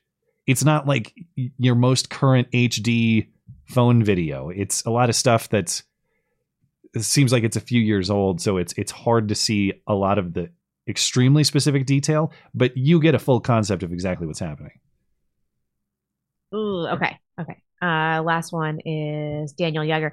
Have you both found your politics becoming more populist over the course of the show? Do you think populist and socialist get conflated because of William Jennings Bryan? I, I don't think I've ever called myself a populist. Yeah, I would need a, a definition of the term, I suppose. Um, obviously, uh, well, if if they were conflated with socialist, that's not anything I associate myself with, obviously. But um, No, because I don't think socialism appeals to the people, Yeah, whereas pop- populism is more of like a flexible term. If- you're a populist, then you, you nothing you believe is really rooted in principle. You're just trying, like, you're trying to appeal to yeah, the people at that time, right? I'm just reading the definition here so I understand, at least according to the common uh, description of the term, uh, a person or especially a politician who strives to appeal to ordinary people who feel that their concerns are disregarded by established elite groups. Well, I would I would say that that I certainly there are a lot of pieces of that that I think are important. That is to say, I think there are elite groups that are disregarding our basic rights or trying to deceive us, trying to get us to believe things that aren't true. And I would like to stick up for the everyman of society and at least understanding what's true. What gives me pause about this is that I don't think that um, simply being an ordinary person or simply being in the majority, having more people than the others, gives you any any sort of entitlement to violate the rights of other people. That's where you get some of these socialistic tendencies or even communistic tendencies, where you're saying on the basis of a, an idea being popular, like stealing all that guy's shit, that maybe we should entertain that. I, I'd be off. I'm I'm off that. Uh, I'm off the what's the word I'm looking for? I'm off the bandwagon at that point. Um, but as far as like just conceptually, are it, are there are there uh, political and business elites who want to keep us living in a delusion world? I think absolutely, and and I, I am fully in support of breaking those delusions. Yeah. All right. Oh, we're good. Sorry. Uh, great. Uh, thank you guys over. Uh, well, thank you everywhere that you're chatting. Very much appreciated. We will come back to you at the end of the stream. Um, I'll have to just circle back with you. One of my favorite usernames. There are many, but there's only one. Chief Slingin' Beef. Chief. Hello. What's on your mind? Hi. Hey guys, how you doing? Good. How are you? Great. How are your kids too? That's the topic tonight, sort of. Oh, there. My kid is good. I think She's mine fell asleep. So. Awesome. I think Blonde's gonna like mine. So childhood um jabs. I'm gonna try my best not to get you in trouble. Okay. And this is about my, this is about my kid. My son is three years old and he still only says a few words. Hmm. But he was saying the same amount of words when he was 18 months old. And I bet Blonde can guess which vaccine he got when he stopped progressing. Was it COVID? No, no, this was well, he was born when COVID started. He's a little bit older than Emmeline.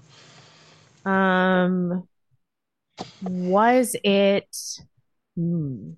Let's see. I've heard of vaccine injuries af after hepatitis B. I've Nope. heard of vaccine injuries after Tdap or DTaP. Was it chickenpox? M M R. The one and they say it's not, and I had a doctor like with Matt flip out on me because I brought it up. Is that measles, mumps, and rubella? Yep, because they put them all together. Used to, you got them all separate. Hmm. When we were kids, you got them all separate, and he's progressing in every other way, but he don't still don't talk a whole lot. Hmm. And every other person I know, when we go to his therapy sessions, say the same thing at the same time. And every doctor just basically, well, not all of them, some of them don't, but doctors I'm around. But every other parent is like, this all happened at the same time as you. And very mm-hmm. strange. And all my friends, and my sister included, who's just had her third kid, she changed the vaccine regimen with the doctor. She found a good one where they split it up and made it over a long point. Especially like hepatitis, there's no reason to give a three year old or a two year old hepatitis Yeah. vaccine because you know you're not around other people as much as a grown up is. Yeah. So fucking um, think about it all the time. Wanted to bring it up because I've heard you bring it up before. Well, um, the good news about this is that it's it's a boy, right? Yes, ma'am.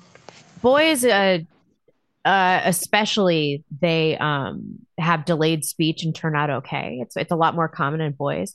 And the thing about delayed speech is that if his speech, um, in terms of understanding, is very good, his receptive speech is very good, then yeah, it's pretty- good. I can tell him to, hey, take off your diaper, throw it in the trash, and and he'll do it. Yeah, that's really good. That's a really good sign. He just might not be ready to talk, and and Yeah. he might be fine. Yeah. I, I have heard of a lot of examples of that, and I, I'm you know, I'm not disputing that there may be some legitimacy to your worry about about this particular vaccine, but I've certainly heard plenty of examples of of parents with kids who uh, are are late to speak or late to be talkative, but develop totally normal.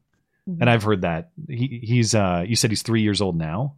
He just turned three, or he's about three. Yep, uh, St. Patrick's Day. Yeah. Okay. So I, I mean, I, that's not unheard of. I've, I've certainly heard of people in similar situations. So I, I, I hope that it's nothing serious. But I, I share your, your frustration with that experience because, likewise, when our son was born, I didn't want to be reactionary to strictly the COVID thing. And I wanted to do my due diligence on each individually and make a rational decision about which to select, if any. And the the way they get around that is exactly what you're describing. That uh, it's maybe you want this one but not that one, but uh, They're all They- they're all together, grouped together in a cocktail. So uh, you yeah, you have to get them all or not at all. And um and my perspective is has changed a little bit. I think maybe I should have been reactionary. I- That maybe that would have been wiser. But what changed, what made me even more skeptical is that it's like all of our all of our pediatrician visits just became a doctor like you know poking his joints for five seconds looking at his eyes for five seconds maybe looking at his ears for five seconds and then saying okay so which jabs will it be Yeah. Yeah. what why am i am i just here to serve the pharmaceutical industry is that the only reason that i'm coming to give my kid a pediatrics visit A- and maybe give him the idea that he can be a girl if he wants to based on that rainbow sign over there i uh, both of uh, my wife and i have just grown frustrated with that process and uh obviously i want my son to to be checked out to to be evaluated and make sure we catch anything serious early enough but i've grown so skeptical of pediatrics in general i still have not Oh, found yeah. a pediatrician that i really trust because it seems like they're just farming my kid for checks to themselves and big pharma and And they never have any answers either. Yeah, and then if I have questions, like you said, if I say if I have any good faith question, the answer is it doesn't cause autism. You know, it's never Yeah. caused Yeah. autism. I So- didn't. So I didn't best- say the that. Go ahead. That's So it. the You, best thing you could can tell it bugged say- me, but yeah. The best thing I can ever say is what my dad told me. I have six brothers and sisters. I'm from a big family. And so my dad had my last the last four kids at home. My dad and his wife. And my sister, who's only 23, just had all three of her kids at home, right outside my house. But my dad told me the best way to pick a doctor is to find a doctor who tells you, I don't know. Yeah. Uh, if you yeah. find a doctor who, who's willing to say I don't know to you and isn't trying to, you know, push because they put all this money into their education. You know, if you can find someone who says I don't know, it's at least someone who genu- genuinely will listen to you, hopefully. Yeah. And so it also helps. I live near a hippie farm in the Amish who have uh, midwives. Well, there you go. Yeah. Yeah, you've you got the gold mine. Um, but yeah, I think doctors, like anybody else, the smartest ones understand the limitations of their own intelligence. And if you can identify one of those, you're in a good spot. Yep. Well, Totally. smartest people, not just doctors. Yeah, exactly. Yeah. They make good friends too, if you can pull that off. Yes, all right. sir. Well, uh, hey, uh, all the best with your son, and, and thanks for calling in. I really appreciate it. Thank you. You too, guys. Peace be with you. See ya. You too. God, we're still in this Bummer. bind, man. It's like we let we leave one place because it's like I can't be here with tranny propaganda for Pride Month in the pediatrics lobby, so I got to go find a new one. We go to the new one, and it's all right. So uh, you're you just check the box of which vaccines you want, and that's really the only reason for coming in today. It's like what? I Yeah, want my son to be healthy. I'm not convinced these people. I'm not convinced they share that aim. I'm convinced they see him as a giant dollar sign, and that's it. Oh yeah, I have so many problems with Emily. They, they freak me out so much about things that just it didn't matter. It was Yeah, so bad so- for my mental health. Like they just they just were relentless. Am I on the path to being one of those uh, religious parents on the news who refuse to get treatment for their kids and then there's state intervention and all? am I? Oh God, did you am hear I about in that, that, direction? black family lately? This like nice black family. Um, the baby had jaundice, and they signed her out of the hospital, and they were like, "We'll we'll put her by a window," which was the old treatment for jaundice. Hmm. And then, um, because they didn't want to do the bilirubin blanket, and then CPS came and took the baby from the mom because she didn't follow medical advice of like putting the baby in the bilirubin. Wait, Al- Most babies have some level of jaundice. Yeah, our son was born a little bit yellow, but that was not abnormal, and he's totally fine now. And and, and thank God he's totally fine. I, there, he doesn't have any obvious health issues that need any sort of intervention. But if he did develop one, I have such distrust for these people. It's going to be very hard to navigate. I don't know. I mean, I, Do you watch Dude Dad? no, I don't know. Is that a YouTube channel or what? yeah, it's an awesome YouTube channel. This guy's super funny uh, with his kids. Um, but they just had a baby that went to term, and they were about to intubate the baby, the baby, because the baby had inha- inhaled some meconium. And then the dad saw a pacifier right next to the baby, and he was like, he just had an instinct to put the pacifier in the baby's mouth, hmm. and he did, and the baby started sucking. And they're like, like seconds before they intubated the baby, they were like, "Oh, he's sucking. I guess we don't need to intubate him." Well, it, it's, it's it's the same thing You wonder is like, yeah, were you guys actually thinking about the health of the kid, or did you just see an upcharge in this Mhm. particular opportunity? I mean, it's the same thing with the with the birth of our son. I didn't know any better when we went in, and you think, oh, you you're giving us aspirin, you're giving us X, Y, and Z. Thank you for this. Yeah. And then they make us stay an extra night beyond what's necessary, but that's what they're telling you to do. Okay, fine. Then you look at the bill later. It's like, yeah, that's why you jackasses were trying to push all this stuff. it, yeah. And the liability issue too. Like they didn't they didn't ask me any questions that give me real risks. Like because um I had a uh my water broke early and all this stuff that they wanted to treat Emmeline presumptively with gentamicin and ampicillin like while they were culturing the placenta which was going to take 48 hours. yeah. And I didn't say no because they made it sound like it was so dire, but no one told me that 2% of babies that take Gent and Amp at that age uh, are lifelong deaf. Totally deaf. Deaf. Okay. I Wow. never would have done that. One I in have been fifty like, chance. That's pretty significant. Pretty high. Yeah. It's pretty significant. I would have been like, go fuck yourself. Yeah. And I was just in such a vulnerable state that like I just I just cons- I just continually consented to all of these medical Well, yeah, you, interventions that you otherwise go in with the would have. assumption these people have the best health interest of my wife and my child Yeah. at heart. So I'm going to defer to their experience and their wisdom.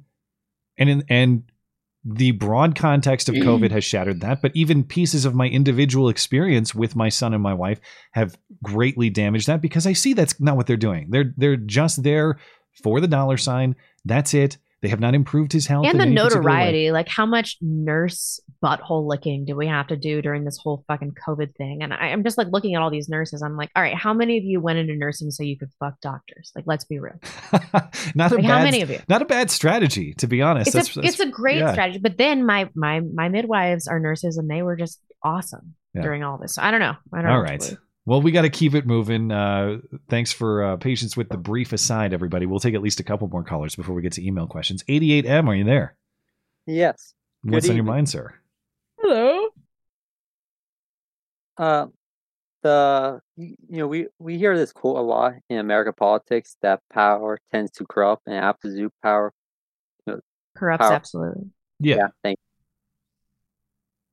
I have never taken a liking to that saying. I, I, I don't have a problem with it, but for me, I I've never thought about it in, in the sense of it's a good saying for America.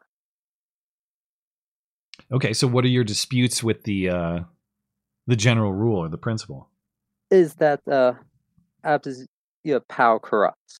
hmm power you know, i look at power as like an object like any object it can do you you can you can go- do good or evil it's up to the end user at the end of the day Mhm. yeah it's like a a brick you know i could i could build something where i can smash a window Um, I don't know. I mean, I, I've always liked that quote because I think uh, uh, people tend to be corrupted by power. It is really hard to use to use power appropriately. I think a, a good case study for this is um is young women with sexual power. Like how many how many people are able to wield that benevolently? How many hot young women are able to to to wield that benevolently? I, I just don't think the average person can attain any kind of power without abusing it for personal gain. It takes like a like a really strong sense of morality and duty and lack of ego to do that. Yeah, I think the the premise is built off of a base level idea or principle about human nature. And I I will agree with your premise insofar as certainly some people would wield absolute power better than others. Some people are more morally square than others.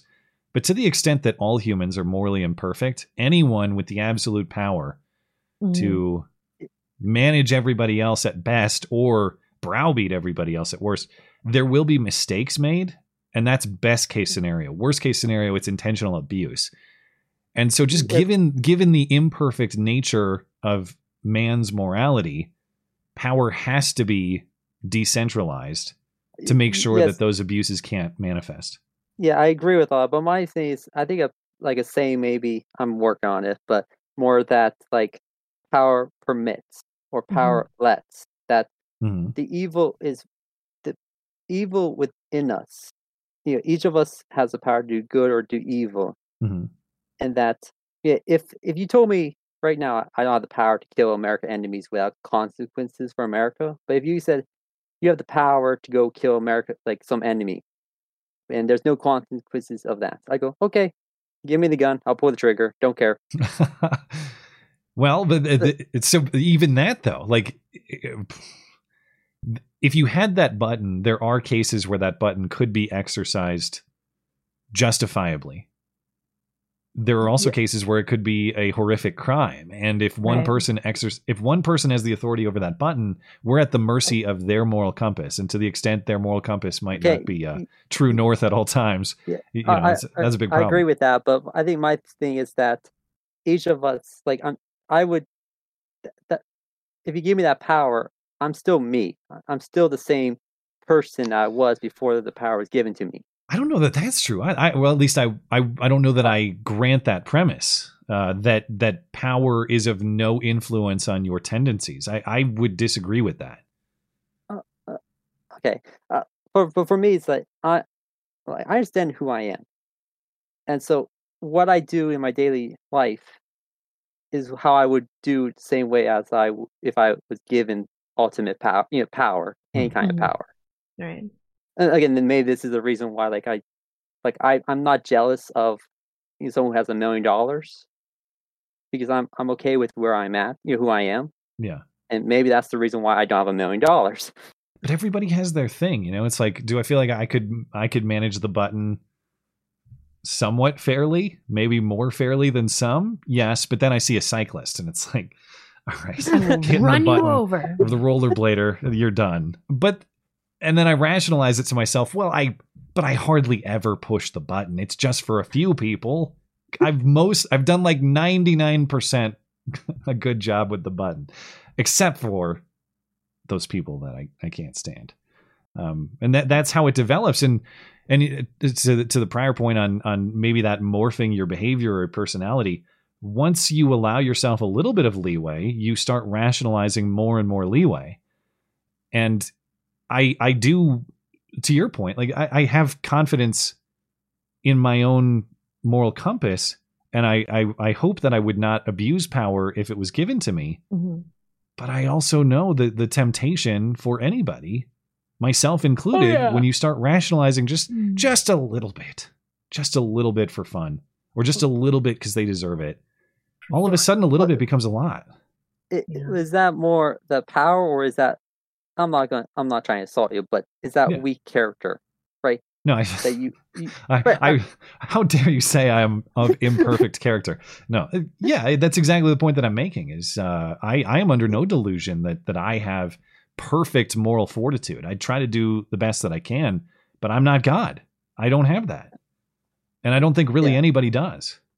Oh yeah, for me, I always look at things at my point of view, and then I go to other people's point of view. You know, that's the best way to try to figure things out. And from my point of view, is that you know, if you give me the power of the presidency, I'd be like, oh, okay, nice, I, I'm president now. All right, uh, what power do I have? How can I use it? And yeah, all right, yeah, I'll be a great dictator. Just leave me alone. I'll leave you alone. Just pay your small taxes. okay, we need a little bit more tax though, because I need an Xbox. But after that, we're done. Uh, I want to spend on Xbox. That'd be. I want uh, another pair of uniforms. So ah, this is what right. you guys would do with absolute power. Uh, buy Xboxes? Yeah, you know how hard those were to get. this is no why absolute we don't have... power in the United States. I mean, yeah. I would. Why we don't have kill a thousand people without trials on the first day. I would kill a thousand government agencies without trials. So you know we're not that far. Yeah, I, I would. I would, Matt. Maybe this is why we don't have ultimate government power. yeah, because we're not. We're not.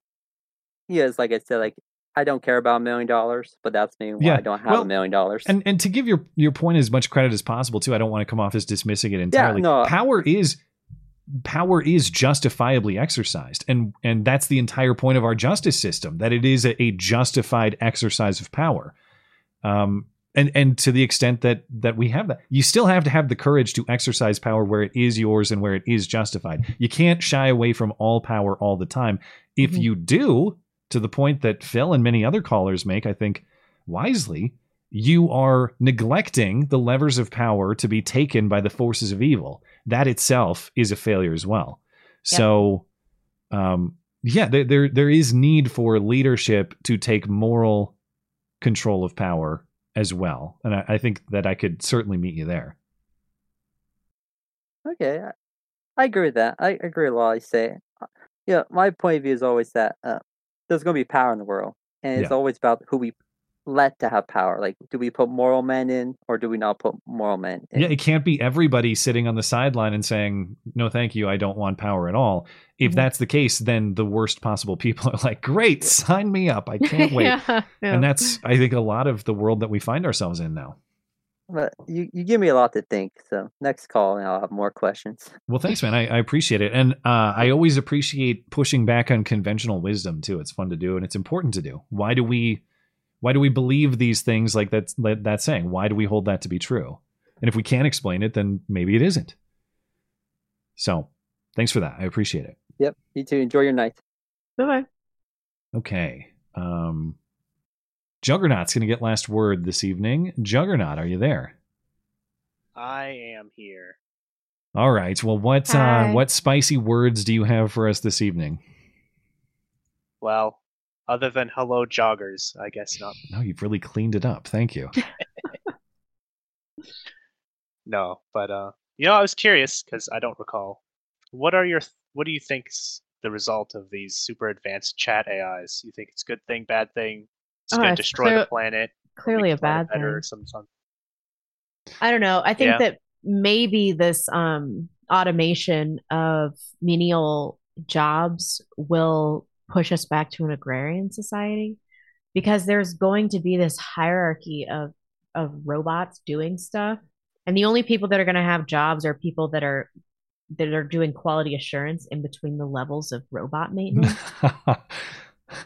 robot manager is the only job. It's robot only manager job, or right. farmer. Those are your two choices. but there are things that robots are never going to be able to do. Yeah. um, you know, we've had a lot of problems with self-driving cars and things like that because they're not able to uh, initiate the same kind of um, of like options, like weighing the options. What kind of accident is not as bad to get into? Things think like human, the, human element to driving, and it's it's going to cause problems in all ways that robots are are used. Right? I mean, there's a, there's a human element to ra- weighing your risks and benefits that they're they're not going to be able to do ever.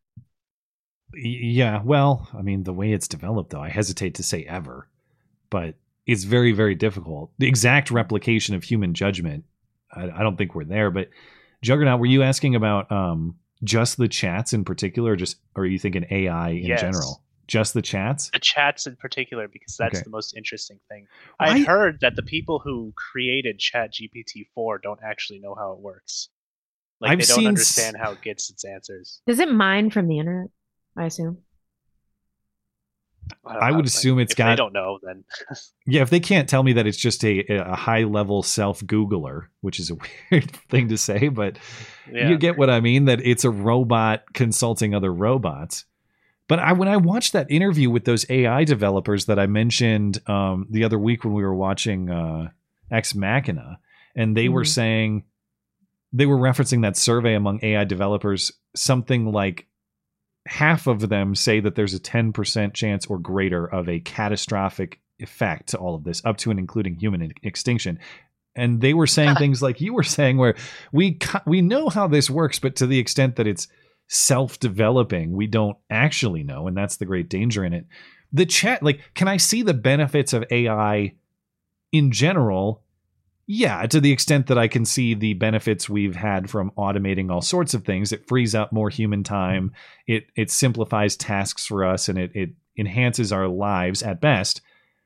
The chat stuff though, I don't see a lot of value to that in the chat form. Of course, the mm-hmm. value of thing the value of of an artificial intelligence that can that can think and assist you without trying to kill you. Yes, but the chat itself, I don't really get like I get the the the fun part of the chat, like trying to get it to write poems about things and seeing what it will and will not answer. Mm-hmm. But in its current form, I don't really see its utility. It's not is it is it more useful than say Google or something. I get what it could lead to, and I see value Yeah. in what it could lead to. But in its current form, I actually don't see a lot of value in it. Well, I had heard, and I don't know how true this is. I heard this from a classmate of mine that the tech companies laid off loads of people, like Microsoft. They laid off what eight thousand people or something, Yeah. and the reason was is because they no longer needed low-level coders because ChatGPT could do that. It can it can Mm. write code. It learned to code, you Yeah. say. It So we can't even code. we can't even learn to code anymore. Even that. No. We got to learn to do something else. We got to learn to what make the AIs. I don't know what happens when the AIs Yeah. make their own AIs though, and that's those are the big questions. Once this gets out of control, once it is so self sufficient that it's able to create its own things, that's where you get that ex machina reality where all of a sudden we've made something we can't control and it kills us and moves on to its own life because what value does it have for human life? It doesn't give a shit and it doesn't have to. Yeah. It's really hard for I me also- to to see the upside of all of this tech over the potential downsides. And it's it's it's I- sort of foreign to me to advocate against technological advancement because in general I think tech advancement is awesome. It's made a lot of the best stuff I enjoy. But the dangers at play here, it's hard for me to see how these things benefit our lives in a way that outweighs the danger to human life that it inherently presents. And if I if I leave the base premise that human life is the value to protect over all else, I, I'm out of the moral universe at that point. I'm in a nonsense world. I can't leave that premise. hmm So I don't know. What do I? What sh- should we just ban it? My team ban on this. No more AI bullshit. Shut it down. Yeah, really. Maybe because Yeah, my maybe, other yeah. worry is that the this is more of a more likely scenario is that you can just look up the answers to whatever you want for school. Well, so we you can never actually learn now. anything. You just ask ChatGPT and it writes You you can already a ask Google though. however word essay and about Yeah. whatever subject. You still have to do the, the information they won't be able to compilation with Google, though. You know, you That's still true. have to. Com- you still have to assemble, and if it's if ChatGPT is doing an original assembly that doesn't sound like robot language but sounds like convincing English, and quite frankly, a lot of those things that come out of it do sound they're kind of broken sometimes or sort of silly sounding, but hmm you could believe in a lot of cases that a human wrote that. Yeah, yeah, you can. I mean, I mean Well, Ugh, it's uh replacing human experiences and human skills in this way. Oof. It's uh th- it's it, it's not just the downsides of them killing us, it's the downsides of minimizing what it means to be a person, like what it means to think and analyze your way through life that we're just going to outsource that. What at, Mhm. at what point have we outsourced the entire purpose of life? Like if if the purpose of life is to usually I think of my concept of the purpose of life is something akin to finding truth. That's that's what it's all about. Though of course I think it's more than that because there's something about having family, um, completing the circle of life. That's all part of it. But there's finding truth is is a big piece of it to me at least. And when you've outsourced that, when you've outsourced thought and thinking itself and analysis of the world, why are we here? Like, what, are you just a blob that exists to watch TV, or wh- what? What is the point of living a human life if not Yeah. that? well, we'll probably have to answer those questions pretty soon. That'll be the luxury future if we have the luxury of sitting around um, thinking about it philosophically. and being able to answer it, yeah. I Otherwise, it's like I, right. I'll, I hope I got enough ammo for these robots. That's going to be the more plausible future. And I don't know that I do. I gotta I gotta collect more. we'll Do you know- laser all their cameras. You know, it's been a night of David Koresh admiration because the FBI is so terrible. They've made me a big fan. Okay, the FBI Oh, has made me a big fan of alleged pedophile David Koresh. That's how much the FBI sucks. That was a disaster. But Waco at, at Waco, did you know they had 1.6 million rounds of ammunition? Yeah, I did know that. That's awesome. Sh- How? Yeah. Dude, I know ammo It's prices would have been a lot cheaper at the time, but that ha- that still has to be like hundreds of thousands of dollars worth of ammunition. Yeah. How did they do it? Gradually. I guess. they never shot. Well, they shot when it counted. they Yeah. They, they shot when they had to. That's for sure. All right. Well, thanks for the call, man. Yep. Have a good night. See you later. joggers. Thank you. All right, my one last Waco aside, the other thing, you probably knew this, and I knew this too before, but it was a point that was reiterated to me uh, that was refreshed in my memory watching this. I had forgotten that that the Branch Davidians were tipped off about the raid, that they knew it was coming, and that's part of what made the firefight so spectacular, is because they Yeah. they knew what was coming. They did indeed. But they yeah. they spoke to the FBI people in this documentary, and they said, "Oh yeah, see, I guess the piece I didn't know is that the FBI and the ATF they knew that the Branch Davidians knew. So it's not Yeah. just that the Branch Davidians got tipped off by the postal worker guy, whoever it was. But the FBI, yeah, it The was like, kind of like a double cross. Yeah. They knew that they knew, and they and there were dissidents within the FBI who said, "Okay, that's it. Like the element of surprise is off. We can't go in there." Yeah. And the leadership at the FBI or the, the ATF, I'm using those terms interchangeably because they're sort of the same. Or the, the original raid was ATF and the F- FBI came in later. What I'm saying is the original raid, they knew that they knew. Branch Davidians knew, the ATF knew that they knew. And the decision was made at the leadership level. No, no, because they know now we have to go. Because now that they know, they're going to hide all their machine guns or whatever the evidence was.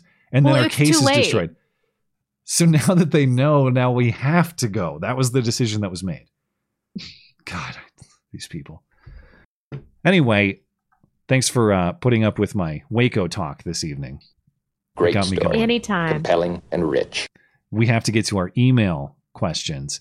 Um, Okay. as as a reminder, if you uh, if you'd like to send an email question, the way to do that is through the contact page of the website, mattchristiansenmedia.com slash contact, and look for the call-in show question form. That's how we take our call-in show questions. They're so abusive today. We got yeah, I, I saw we have some some rough ones, but as I mentioned, we also have a follow up from a real Christian, which I can't wait to get to, and we do have several of them, so we might have to move quickly here. But um, Okay. get real Christians. Is that telling Christians to get real, or is that telling me to to get some real Christians?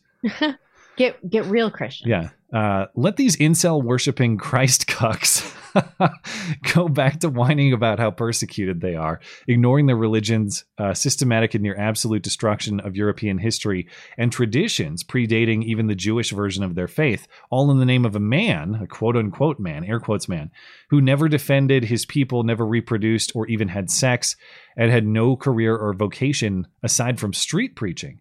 To the extent Christianity has captured any useful and transferable spirituality, which history suggests is likely, if the goal is alignment with a system of objective morality, is studying one of the youngest and more um, censorious religions on the planet more or less akin to the drunk searching for the keys under the streetlight, or the moth visiting the podiatrist for therapy? Well, tell us how you really feel. My gosh.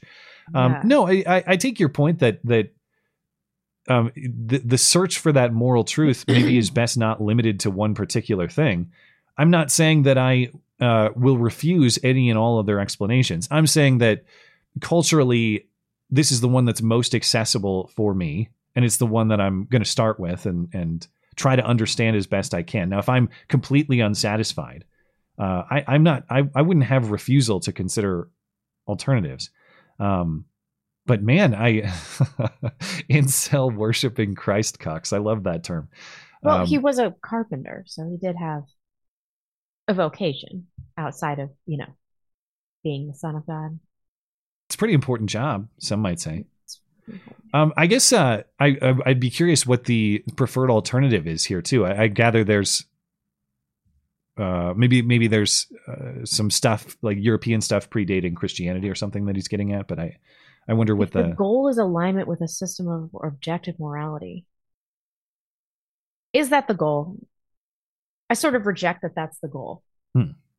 I think he's Um, maybe he's speaking more to me because I I talk about that frequently, but I mean, I, I would, I don't even think that you would think that that is the goal. I think that that is the, the benefit to society. That that that is kind of a, a secondary benefit of society. But the goal is for us to escape the claws of Satan and and to achieve salvation, even though we're evil. That's the goal. I mean, yeah, I want people to achieve a system of objective morality to make their societies more functional. But is that the goal of Christianity? No. Yeah, and I don't think it's mutually exclusive either. I don't think that those are that's an either or choice necessarily. But I think we probably are coming at it with slightly different purposes because I would say that's generally a fair description of my purpose in getting into this and trying to understand it. Alignment, understanding of that there is a there is a moral system to the world and I want to know where that came from and how it works. That's what brought me here and that's what drives me to continue.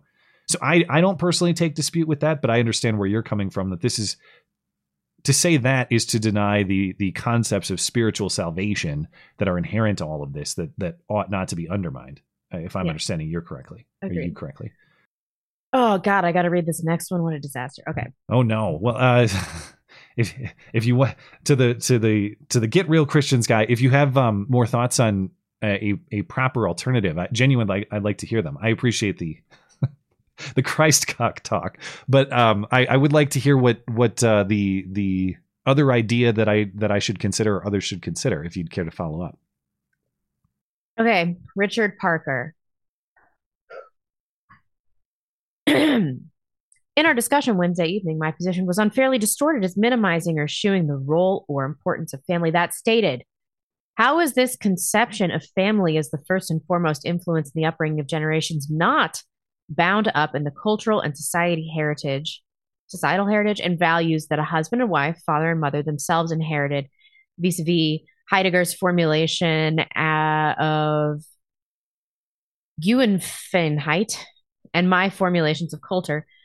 Does his choice, is this choice of language describing family as the first and foremost influence, as opposed to only influence, not ne- not necessarily concede that it is impossible to prevent culture and other exterior forces from influencing generations and the individual. Okay, let's take that one first. I don't think that anybody made the claim that there are no external influences that are going to reach your children outside of the family. It even happens to the Amish, and they are so insular that they have a number of genetic problems um, within their communities. I mean, they they even marry within their own communities. I, outside influences do reach your children. Your job as a parent is to be the uh, the first wall against propaganda. Yeah, if, first point I'll offer, I, Richard. I have to push back that your position was unfairly distorted. I brought that point up when you were on here live and you spoke about it at length. So we may not agree, but I can't grant the premise that you were treated unfairly. Uh, I have to respond to that because I've been nothing but fair in, in hearing you out as we're doing right now and as we've done live. Uh, now, as far as I suppose what we perhaps we disagree on here, and I, I'm not sure exactly. Frankly, the, the the the phrasing here is difficult for me to follow. There's a lot of details here, but I'm trying to get the the the big point. Um, yeah, to, to, what Blonde just said, nobody's saying that there's no such thing as a nefarious uh, cultural force, cultural influence, and that those things ought not to be combated. They should. I guess there's probably a disagreement on how best to do it. And from my perspective, to the extent that there are these bad influences out there that ought to be minimized, the way that you do that is making sure that the the home environment maintains integrity first and foremost. It's not realistic for any one of us to go out there and tear down all the bad forces of culture. We have to form that wall by building family first. And when you have families of integrity en masse, that's how that sort of degeneracy gets minimized. So I, I, guess if I'm understanding, it's a disagreement about starting point. If we want to fight these forces, you have to start by building solid families, not from some top down place that tells everyone else how to live their lives, how to be, and what sort of artwork or speech or books or whatever pieces of culture they can and can't create. Correct. Okay. Next, how do you, Matt and Blonde, respond to the assertion that your conceptualization of the family as first and foremost influence itself stems from a remnant of cultural heritage, um, one that now lies dormant and will wither away in the coming years and decades as it has decayed and regressed over the decades, absent right wing authoritarian rule? I totally agree. Blonde, what say you on these matters? How can one mere individual or family stand alone against an alien, hostile, self destructive culture that hypnotizes the masses with vulgar, emotive music, myriad, no article, thank you, I really appreciate that, sexual and other personal vices, so forth and so on, especially as these cultural trends are driven by the implements of mass media and multi billion dollar interests that wield them with such pernicious genocidal intent. I that was so eloquently put. I, I couldn't agree more. Um, I'm saying that that is the only thing that we can do. I mean, uh, outside of right wing authoritarian rule, which I uh, advocate for constantly. I mean, I would love to get into power to, you know, publicly kill a bunch of public officials and then to just make all of these things illegal. Freedom has become our slavery. I want everybody to Are see Are you trying that. to be funny? Um, and vice this sounds our like great fan too. fiction. I can't wait to read the book. Well, you know, we're we're done as a society. I think we can all all Yeah. agree with that. And and when we look on on the Western culture that uh, that precedes us, it's very obvious that um, that religion and high character and that uh, shame based societies built the the greatest societies that the world has ever known. Um, the greatest prosperity, the greatest health, the greatest wealth. You know, there's there's just no denying that and unless we can return to some remnant of that i, I don't really see a way uh, a way out of this what i'm saying about the family is like if you have 10 children three of them no matter how well you do three of them are going to be lost to to the to the media to the public school system to propaganda and indoctrination i'm saying that we are their best bet for them to become brave people like I hope you and I are, um, that can withstand this to some degree. Yeah, I That's what I want for Emmeline. I think I follow what you guys are saying here. The the one uh, clause here, or the the piece that gives me a little bit of pause, is that the idea that family first and foremost is some cultural relic, that it's just some cultural development rather than based on some underlying inherent truth. Right. And and I don't know that I agree with that premise. I don't think it's a concept that people just sat down and invented. I think it's based on a a fundamental pre-existing truth that you have an obligation to your children. The way that you best serve your children is by being true to your your husband or your wife and providing the best home for them. I think that some cultures are certainly more in tune with that truth, but I, I, I would hesitate to say that some cultures invented that truth. That some I, I think some cultures have discovered it and lived it more properly than others. It's discovery. That's Yeah. that's important what you just said. Because absolute truth can't be created.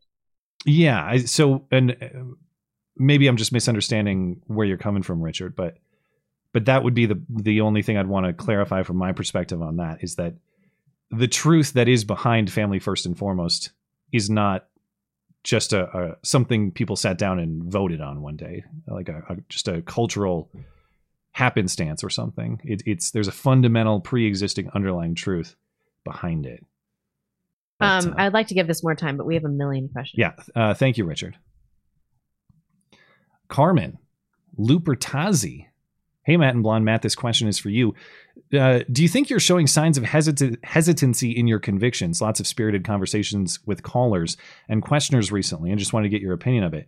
Do you think that maybe the relative safety of the current time compared to what we all know is coming provides a buffer for you and allows you to be slower in this type of thinking? Don't worry, you can sit on the pot as long as you want. I just want your opinion. P.S. A Don never wears Hawaiian Boogaloo shorts. Well, uh, did, she, mean shirts? Because I would not wear the shorts. I mean, for for all the dispute about or controversy about Hawaiian shirts, I, I certainly would not go shorts. I'm very uh, modest in my short choices. Um, yeah. Yeah. Well, I, I no, I don't think that that my personal opinions that I'm questioning my core values more or less than I ever have. I think one thing that's key to understand about my personality and, and who I am, it's very important to me to know why I believe what I believe. And part of that is making sure that I'm giving um, adequate opportunity to the counter perspective. Because if I don't understand that counter perspective, how do I really understand my own? Uh, it's also very important to me to think about things for an extended period of time. I'm not a snap decision type guy. I'm a ruminate about the concept for a very long period of time. And I know, as we've discussed last week, and as we'll discuss uh, with a real uh, a real Christian in a moment, sometimes that can be frustrating for people who want like a, a quick, um, concrete, certain answer right now. Uh, generally, I'm not that guy. That doesn't mean that I'm not firm in my convictions. Uh, it just means that I'm going to think about them for a long time. And when it comes to hearing challenge to them, I'm not going to be dismissive. Uh, I do want to hear what people who disagree have to say.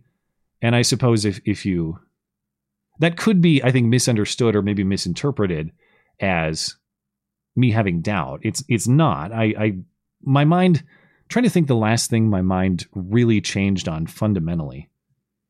It's, pr- It's a I mean, slow burn with you. the, the the faith stuff is is where my mind is shifting currently. Um, but even that is not like the flip of a page or something. It, it's uh, obviously something that developed. Like you asked me about what I thought about faith two years ago. It's going to be different than the way I answer today, but you're going to have to get that answer over two years, not two hours. Um, so no, I, I that would be my answers. Part of that I think is just the way I think and my my personality and the way I, I handle these things may come off as the the fence riding as I've been accused of. But I'm I'm really trying to be considerate and understanding of every perspective on these things so that I'm so that I actually have the sort of firmness in my own perspective that you're describing. You can't get that unless you understand all the possible challenges to it. Yeah. And Hawaiian shirts are cool. I don't, I don't care what you say. uh, all right, Snow Ape Dan is up next.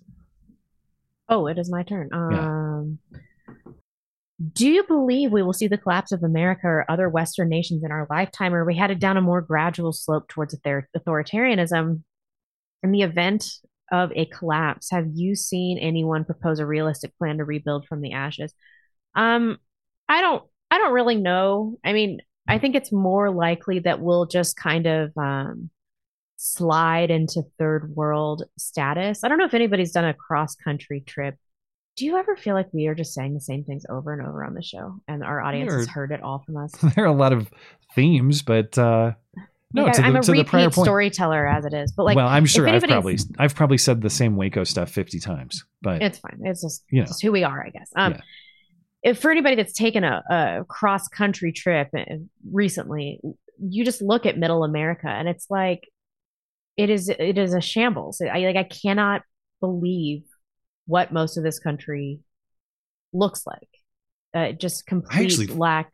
I that's the way I feel when I go to the cities, when I go to like San Francisco or something. Oh, that's true. That too. Yeah. Yeah. Every time I go to the cities too, I'm like, what the fuck happened here? Yeah. Um, and that's what we're seeing. And then what you see when you uh, kind of slowly d- decline into third world status is also the breakdown of the infrastructure, and we're seeing a lot of a lot of that. We're seeing um, people in Texas not being able to to live there after a snowstorm, and we're seeing trains overturned and and all sorts of stuff. Um, that's what happens when you have a third world status uh, country. I think that that's more likely than us having this um, cataclysmic event that just catapults us into a immediate collapse. Although I fantasize about that because what what is sadder to me is the gradual collapse. Like I would rather get hit by a car than, and die than like have cancer, get chemo, then the cancer comes back, and then get chemo again. You know, it's just like just Hmm. fucking kill me, kill me, so that I don't have to do this drawn out process.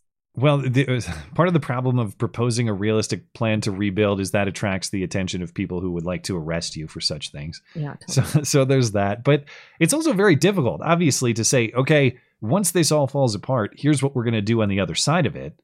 Yeah. But I- it depends on how and to what severity it falls apart. Uh, What are the teams in play? What's the territory in play? All Mm-hmm. of that. It, it, you can't. I know it's frustrating not to have a, a, realistic plan necessarily, but without an understanding of what the situation is going to be, how how can the plan be realistic? Uh, the only thing I could see being realistic is if we had some sort of mutual agreement to part ways with the communists who won't agree to part ways. So I mean, I have like baseline strategies. Like I will wrong people in an out group to benefit my family and community. For sure. uh, this is a strategy toward rebuilding the country after. No, what we do in the collapse. Oh, Like if I have to rob somebody to to save my own family, like I'm I'm definitely gonna do it. well this is what this is what makes me nervous about that situation too and i'm not you know i get it Sur- you're talking about a survival situation and but Yeah. as as times get more and more dire it does lend itself to. I know that that's not necessarily an authoritarianism in, in a in a government sense, but but it is a similar theme where we have major problems and I have to bend moral concepts in order to get out of those problems. If everybody's doing what you're doing in that situation, I'm not even saying it's I understand why you would say that in that scenario. But man, like what solutions do you have other than strong man grabs power and tells everyone to fucking get in line? Yeah. That's that does make me nervous because um fundamentally the, uh, survival is a moral principle in and of itself. You, that is your your you have a, a moral duty to do that but uh, what happens when that comes into conflict with the survival of others? And uh, I just I, I don't want to find out. I hope I don't have to live through a world where I have to find out.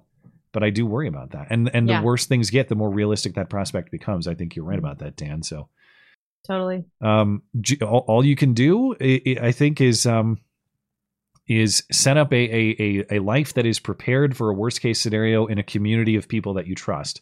Yeah. Hopefully, if you have enough neighbors that you don't you don't think will steal from you if they had to, um, and and I know you're kind of you're I mean, I will. I wouldn't steal from my neighbors, but That's- like that's exactly steal it. From, I'd steal from people in Spokane. if you're sure. if you're prepared enough and you have built a solid enough community and you know that neighbor guy down the street will trade you milk for eggs Yeah. because you've talked about this you're not going to go steal from him you're going to do the honest thing Yeah. so i think there are things that we can all do at an extremely local level to insulate ourselves from that danger and it's not just insulating yourself it's insulating them too that guy who has eggs and you need milk if he knows that that deal is possible he's not going to come point a gun at you and say give me your shit because he knows that you're a friendly person who has something of value and will contribute and and all of that so yeah the most realistic solution is um who said it the other i think i think i saw owen benjamin on twitter saying it like have 10 friends within 10 miles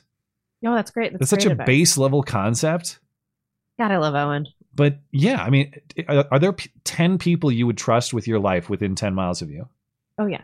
And if if there aren't, develop that. I mean, there's only so much we can all do as individuals, but man, you got 10 people who are all prepared for this sort of thing. In a worst case scenario, that's pretty self-sufficient. It's a lot better than just being on being Honestly. I think I've got fifty in this community. I'm I I don't I don't have 50. so maybe I'll have to head down the interstate in the future and and uh shack up here. where I I sent you some belong and- sweet houses. in North Idaho. It is my destiny. All right, sorry, we got to keep it moving along, but thank you. Uh, Did I read that? that was one? Dan, right? Chris is next. Um, hey, faggots. Which does more damage to society, pornography or romantic comedies? Uh, one of these things normalizes unrealistic expectations, presents scenarios that don't happen, and confuses proper mate selection in the dating market. And the other is just two people fucking on camera. Well put. I like that one. Um, it is They're they're both bad. Yeah. It, it sounds silly in premise, but is there a lot of parity between the two, as in creating unrealistic expectations and or substituting a fiction for the real thing? Now, I don't know what women's experience with do they do, is women's experience with with uh, romantic comedies. Do they do they do the same thing men do with like OnlyFans or pornography? Do they sit there and Oh my god. Yes. huh? I used to have like elaborate marriage fantasies with Jonathan Taylor Thomas, the kid from um, Simba's voice and Home Improvement. Yeah. Home Improvement. Yeah. I I don't know. I mean, uh it seems like it's a sweet innocent thing, but if people want to have a good marriage, you have to let romantic love, like the concept of romantic love die a little bit. Um, well, it, the relationship evolves over time, and there's no way you're going to capture that initial spark in a bottle forever. But I think what, to your point, what those things fail to fail to lead us to understand or fail to instill in us is that it is a marriage and a proper relationship is always an ongoing work that it requires uh, effort to maintain and that you can't just sit by and expect someone to serve you all the time and to inspire those sort of uh, initial butterflies in you all the time. That's not the way it works. You have to constantly work to keep that commitment and that love alive. Yeah, but that that understanding does reduce romantic relationships to some to something that's transactional. Now I was talking to my brother about this yesterday, and he's like, "That really breaks my heart. That that you know we can't just like love people can't love each other for the sake of loving each other." I'm like, "What the fuck are you talking about?" Um, Victorian relationships, no divorce, totally uh, good society, functional society, but they had realistic expectations about transaction within marriage, and women and a lot of men like do not have that if you have a, a marriage contract and you have your goals and what you're bringing to the table asset wise and what your duties are lined up before you get married you can reduce your conflict your future conflict by like 90% Hmm. even having like a sex contract i think people should do that A, a sex con- what's a sex contract? What? like when you get married you find the number of times that your wife wants to have sex and the number of times Oh, you want to have sex you have some kind of average and then every week you try to hit that goal Damn, I've never heard of that. That's you talk about uh you talk about removing the spark from a relationship. But i You got you, but, but, but- women always want to have sex less than their husbands, and it's their duty to have sex with them. And so it's like if you're not doing it twice a week, then you're slacking on your on your on your duties as a wife. You have to do it, even if you don't want to. Uh, to that point, just baseline similar expectations are, are crucial. Man, it, it does and to your brother's point, it does kind of break my heart to think of it that formalized. You guys are such fags. But the the alternative of being on completely different pages and expectations and just dealing with that passive aggressively, that it I mean, that is a disaster that will ruin your marriage. I think worse than any reduction in spark that such a thing would would create. Which is an Man. inevitability anyway. Yeah, I mean the other the other thing I'll say is uh just because it's not exactly the same as those initial butterflies does not mean it's lesser in value. I mean the the, the experience I have watching my wife take care of my son is That's romance, right is very different than the experience I had meeting her for the first time. Yeah. And they're hard to compare even, but one is is clearly of higher value. You Yeah. know, one one is more important even though it's not the it's not that it's, not that same initial butterfly or even lust type thing. It's like it's a life life completion type thing. Like this Yeah. is what I'm supposed to do and I've achieved it now. It's so there are different forms of satisfaction with that relationship that uh that that we should strive for that maybe aren't like it's exciting. It's not exciting in the same way. It's just you have to recognize that just because it doesn't feel the exact same doesn't mean that it's somehow lesser in value. And in many ways it's it's far more important. It's more it's more important. Yeah. Yeah. Um, but yeah, conflict reduction in marriage has got to be one of the things that prevents divorce You know- most. People's goal in marriage should be not to not get divorced. It's their number one goal. Uh, yeah, well, that's that's the nature of the contract, and to your point on on that, it is fundamentally a contract. I mean, I, I suppose I shouldn't scoff at contractual specifics as much as uh, maybe I did, but Chris, I think you cracked it because people always one of the recurring concepts on the show is is is the banning of pornography and whether that should happen. Um, uh, you've convinced me. If we ban the romantic comedies as well, then I'm in. We'll reach a deal. okay, deal. Yeah, Yeah. that's fine. I'm cool with that. Um, all right. Uh, Faye, what what is this? Am I saying something bad here? Fake can oh it's it's Fake and gay. fake and There gay yeah I and Blonde. How are you each contributing to making insufferable leftists who live in your area uncomfortable? After all, it's not enough to be non leftist. We must be actively anti leftist. There's so few around town. Okay. Reluctantly, I have stopped going to Crown and Thistle. Fine. No more bangers. Because I saw somebody in the Discord that was like, Blonde would throw her people over so that she could shove bangers and mash in her mouth. And I was like, that is hilarious. True. Also true. They're bangers and mash. Top keck. I don't go there anymore. Also, this tranny at, that's working at the store with the they them tattoo. Um, I never go in her line, but when I do, I call her Miss when I check. ooh subtle Yeah. that's how you okay well, I'm sur- I'm surprised and you're yell that at subtle people that are wearing masks uh, for my car.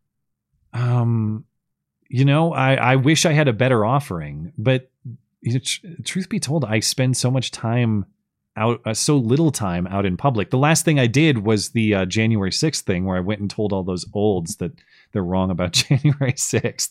Other than Oh yeah, that, that was huge. so maybe I just go in in short bursts, which you know, compared to some people, that's not even And much then of you a burst. rest, and then but that two years um, later. yeah, so maybe I'm due for another burst, but but I don't.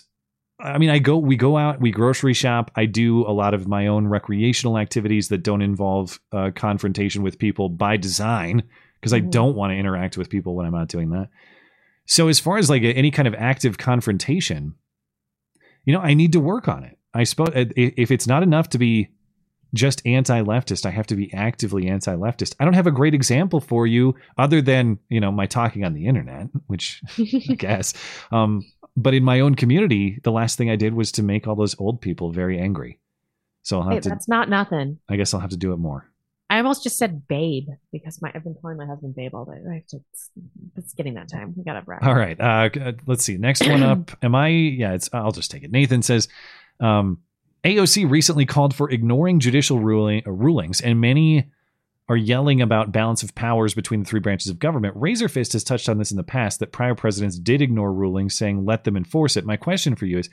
Um, is this part of the checks and balances? The judiciary declares the executive is acting unlawfully, but it is up to the legislative uh, branch and the people to enforce the ruling. Well, it, it, uh, first of all, I'll say the obligatory thing that I find it hilarious that the people who otherwise talk about uh, respecting our institutions suddenly say that if this institution rules the way we don't like it, we should ignore it. Um, Yeah. So there's the obvious hypocrisy on which I'll, I'll I'll say no more. But to the point on checks and balances, um, couple things. Yeah, the, the the Supreme Court or the judiciary in general doesn't have an enforcement arm by design. Uh, they didn't just forget to put that in there. So that I have to assume that that is uh, an intentional omission. Uh, and, and I think the other piece is the Supreme Court has, and the federal judiciary in general has assumed a lot of power well beyond its constitutional. Well, beyond design. their scope. Right, right, right. Um, So- there's an argument to be made to ignore the judiciary. I mean, this lifetime appointments thing is fucking crazy. First of all, and mm. then y- uh, yeah, I mean, um, I mean, there there is an argument to be like, well, they can't enforce any of this. So do we? Do we really have to? Do we have to? fundamentally, the premise of this country is that power originates from the states and the people and flows to them, not the reverse.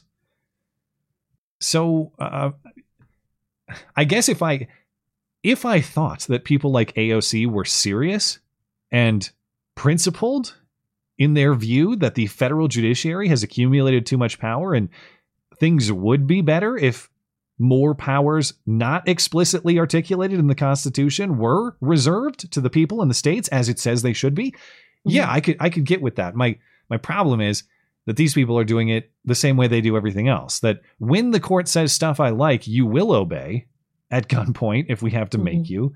And when the stuff when the court says stuff I don't, well then it's lost all its legitimacy and who really cares? That's the Yeah. problem.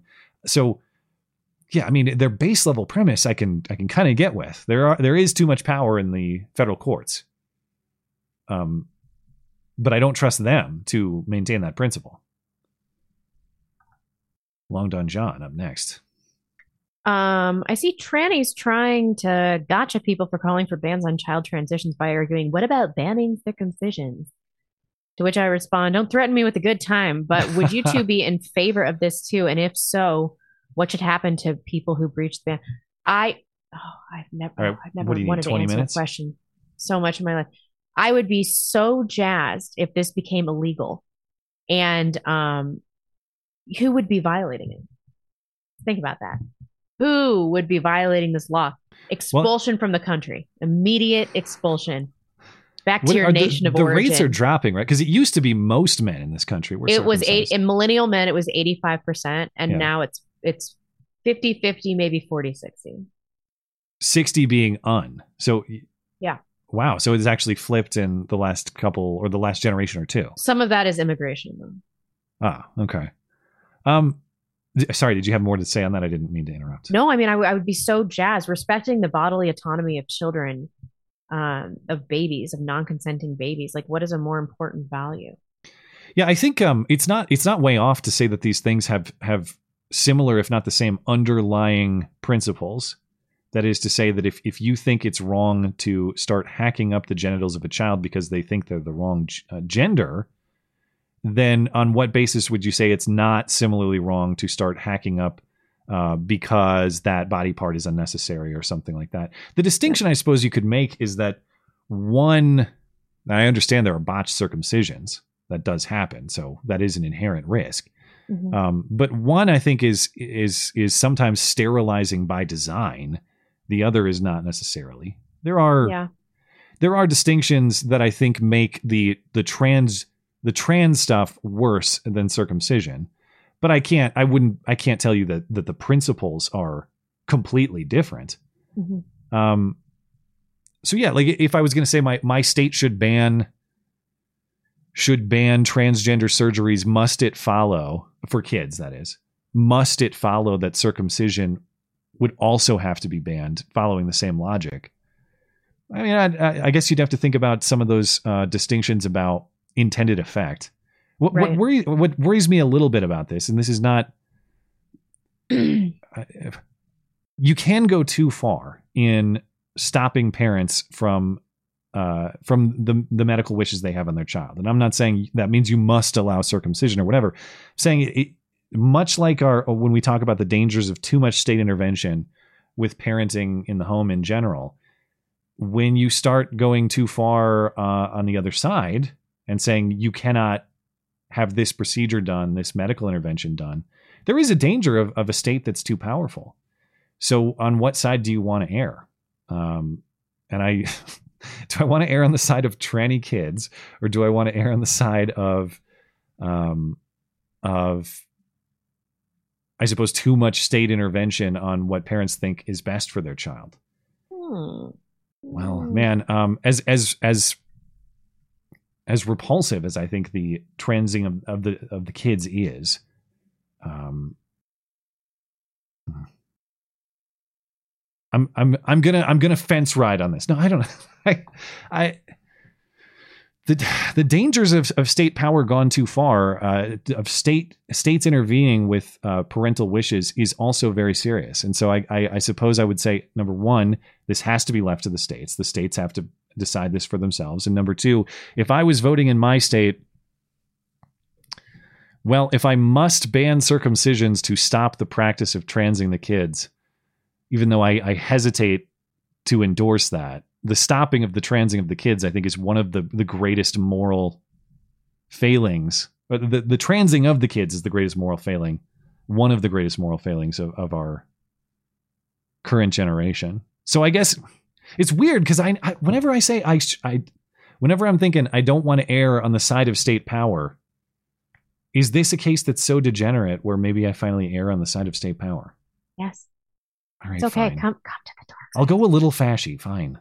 Just stop transing the kids, okay? Like once we get to that, of it. once we get to that point, I will discuss the other issues further. Um, but yeah, to the to the point of the question asker, there are a lot of the same principles in play. There's no there's no getting around that. We are so behind. Sorry, uh, Gab user. Um, hey Matt, what do you think of the law banning biological men from participating in women's sports? Does it even make a difference if it's at the state level or at the federal level? And if so, why? Per your previous comments, shouldn't we rely on the culture to miraculously shift on the issue, even against all propaganda telling them to embrace it? Is it, is that you, Richard Parker? It might be. Uh, yeah, should this be a state's issue? Absolutely. The Constitution is silent on it. It must be left to the states. I, I would push back on the the latter or the the ending concept there that uh, a culture is just going to miraculously reject it. It is rejecting it right now, and I know that you can point to the Lia Thomases of the world and all. It, have there been uh, developments too far in one direction? Yeah, but I, but I think that um, there are lots of states. First of all, there are lots of states doing exactly what we're talking about, and and mm. keeping women's sports strictly for women, as in biological women. Uh, so I, I I have to reject the premise that it's not as though that pushback can't come because it is actively coming. Uh, and I think it's coming not just in the form of, of state law, but I think in the form of exactly the sort of uh, cultural parental pushback that uh, that we're talking about. Yeah. You, have seen this come up at school board meetings time and time again. Um, in addition to all the other gender related issues. So, yeah, I mean, I I, I know it it's uh as as we talk about frequently, I know it's frustrating to watch the forces of degeneracy gain power in, in certain states, especially. Like it's not going to go the other direction in California and New York anytime soon.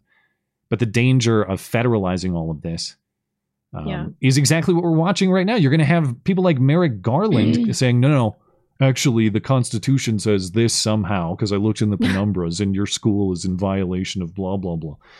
we should really Once- just execute anybody that says penumbras. yeah, it's it's an unneeded word.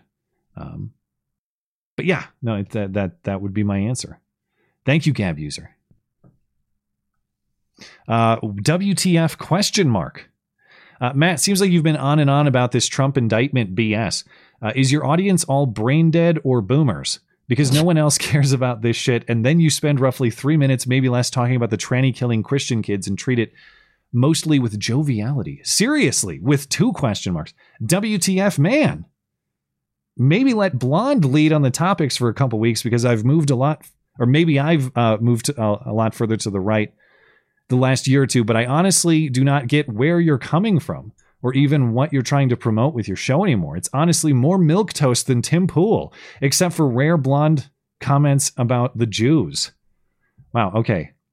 uh, Oh, I didn't think you were going to read that. number one, uh, bunk premise. Okay. I, I made a whole video about the Nashville shooting two days after it happened. It's something like 15, 16 minutes long. and it was a Monday story, too. the shooting happened on Monday. Like, uh, uh, do you want us to go over the same facts on Sunday as I've already talked about on my channel? Previous, like that's People hate that. if it's too late, like everybody knows that at that point. So no, I didn't ignore the story. Uh, and actually, we've talked about the story on the show. So uh, the premise here is just wrong. Um, the the concept here is just wrong. It's not my job to appease you or cater to you personally. Um, so if the show isn't to your taste and you need the edgy takes of Tim Pool or otherwise, that, that's fine. Go, absolutely go watch the better shows.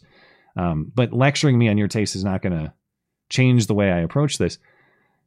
Um, and it, as far as updating the, sto- the story as information becomes available, we have. We talked about the manifesto. Of course, that's what we're all waiting for. Once that, if or when that manifesto comes out, absolutely, I'm Ooh, coming back to that love story. to read that. Yeah. In the meantime, I don't know what you want me to tell you other than here are my guesses about what it might be, but I don't that's not really my thing either. I'm not going to just speculate and guess, maybe a little bit to close a segment, but that's not really the focus of what I try to design. Um I also have to reject this premise that I'm jovial about it. First of all, if you're going to accuse me of being happy or something about it, provide the quote. I need to know exactly what you're accusing me of saying. It it seems like you're just mad about the the the mood with which it was said, but if you haven't noticed, the most horrible things in the world are joked about on this show. So I That's think how we get through life. I think jovialness is part of the appeal, but that's just me. It- it seem- Joviality? yeah, maybe it's joviality.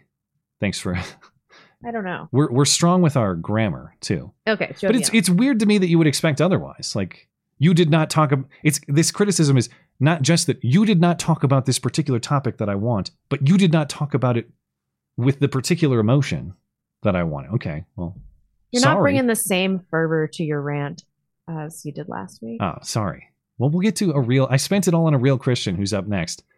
Um, I also I have to dispute the premise that Blonde has no input. Every single show we discuss topics uh, late in the morning before we go live. And um, are you right that I do most of the organizing? Yeah, but they get sent to Blonde, and I say, hey, here's what I have here. Here's what I didn't include for time or whatever. If you disagree and there's something that you want to put in here, absolutely. And They- every once in a while, there's a story that I drop into the notes, and he's never been like, "Nope." Unless it was that one time where you had a genocidal manifesto and I said, I have a baby to feed. Yeah, um, who can forget But- that? I I mean, I, I the, the idea that you know how the show is produced. I mean, come on, man. You you don't. You're making assumptions, and you're also making assumptions about Blonde. That Blonde has all of these ideas that I am suppressing or something. That's not how this happens. I say whatever I want on the show. It's pretty awesome. Yeah, she uh for some reason they don't crack down as much when she says it on my channel as they do when she says it on hers. So I've My provided brother her had with a a great brilliant insight about this. He said that they're too stupid on uh, YouTube's end that they haven't figured out that my channel is connected to the podcast. They, it might that could be the case. I mean, That's they are linked. that's retarded. They are linked directly, and by that I mean your channel link. It's not just linked by you. I mean through the internet, the show is linked from your channel. Yeah. Um. Anyway, a couple of couple other things. Hilarious to me that uh, you say you don't you don't even know what this show is, and it's not entertaining and it's boring, and yet you know every piece of content that has been presented on it over the last few weeks. If this show sucks, why are you listening to it? True story. Why are you still here? Are you a brain dead boomer? I mean, you're the you're the person listening to it. So, are you brain dead or a boomer? Which one are you? Yeah. And and the last point. Now, will I grant that uh, the the the Trump indictment stuff is a little mundane? Did I expect more out of Alvin Bragg? Sure, um, but I have to reject the idea that the indictment of a former president is not newsworthy or not discussion worthy. And and I don't I don't think that we've overdone it. I mean, it's been about three weeks of significant development on this story, a lot of which happened to come out, say the end of the week before a Sunday stream. I don't know, man. Like, eh, if you disagree with the the design or organization of the show, that's fine. You, but you don't direct my show, and if you don't like the content that it brings, absolutely go listen to whatever else is more to your fancy. I don't even say that with like. I'm not trying to be dismissive with that. It's not like a you'll like it or get the hell out of here. It's like Yeah. I, I understand that I can't make something that appeals to literally everybody. And if what I make is not for you, it's not my intent to hold you hostage. Yeah. Absolutely go find something that's that's more to your taste. And I hope you do. Um, but I, I, I think every single premise that was presented here was uh, incorrect, just just wrong. Um, So no, Mr. WTF, just no. And I, I wish you luck in finding your other listening material. Okay, this is what I wanted to get uh, get to as well. A real Christian has responded. The real Christian from last week. Do I read it? Yeah, you're up. Um, Matt, just want to let you know I'm sorry about last week's question. I was honestly slightly intoxicated when I wrote it. Not that that's an excuse. I recently watched a documentary on the life of C.S. Lewis, and it really made me realize that we're on our own journey. And if his Christian friends had treated him the way I treated you in last week's question, God may not have used him the way he did. So please accept my apology and know that I really pray for your journey and that God uses you as well. Know that God used your response to cut me to the heart and humble me. So I thank you for that. He also said, I'm also slightly intoxicated right now. I obviously have some soul searching to do. We I love thought that you. was really nice. You're very special. You know, a real Christian. Uh, sincerely, I, I very much appreciate it. And let me let me say from the start that you are forgiven completely, and um, I don't hold ill will towards you. Obviously, the content of that message got me bothered. I think for the reasons I explained, but my personal uh, being botheredness, my my, my personal annoyance with it, is not more important than than your willingness to come back and make amends on that. And Yeah. I, I I think that as annoyed as I was with that initial email, that is is of higher value than than the annoyance. So um, I I frankly I did not expect that, and I appreciate it for its own sake. And so thank you for that. The other reason I appreciate it is because I was I was half wondering if the first message was a troll. I thought, did I get taken in by some? Did I overreact to a troll? And I was like, sh- you definitely did. so I appreciate you owning up to it to let me know that it was in fact sincere too. And and I Mhm.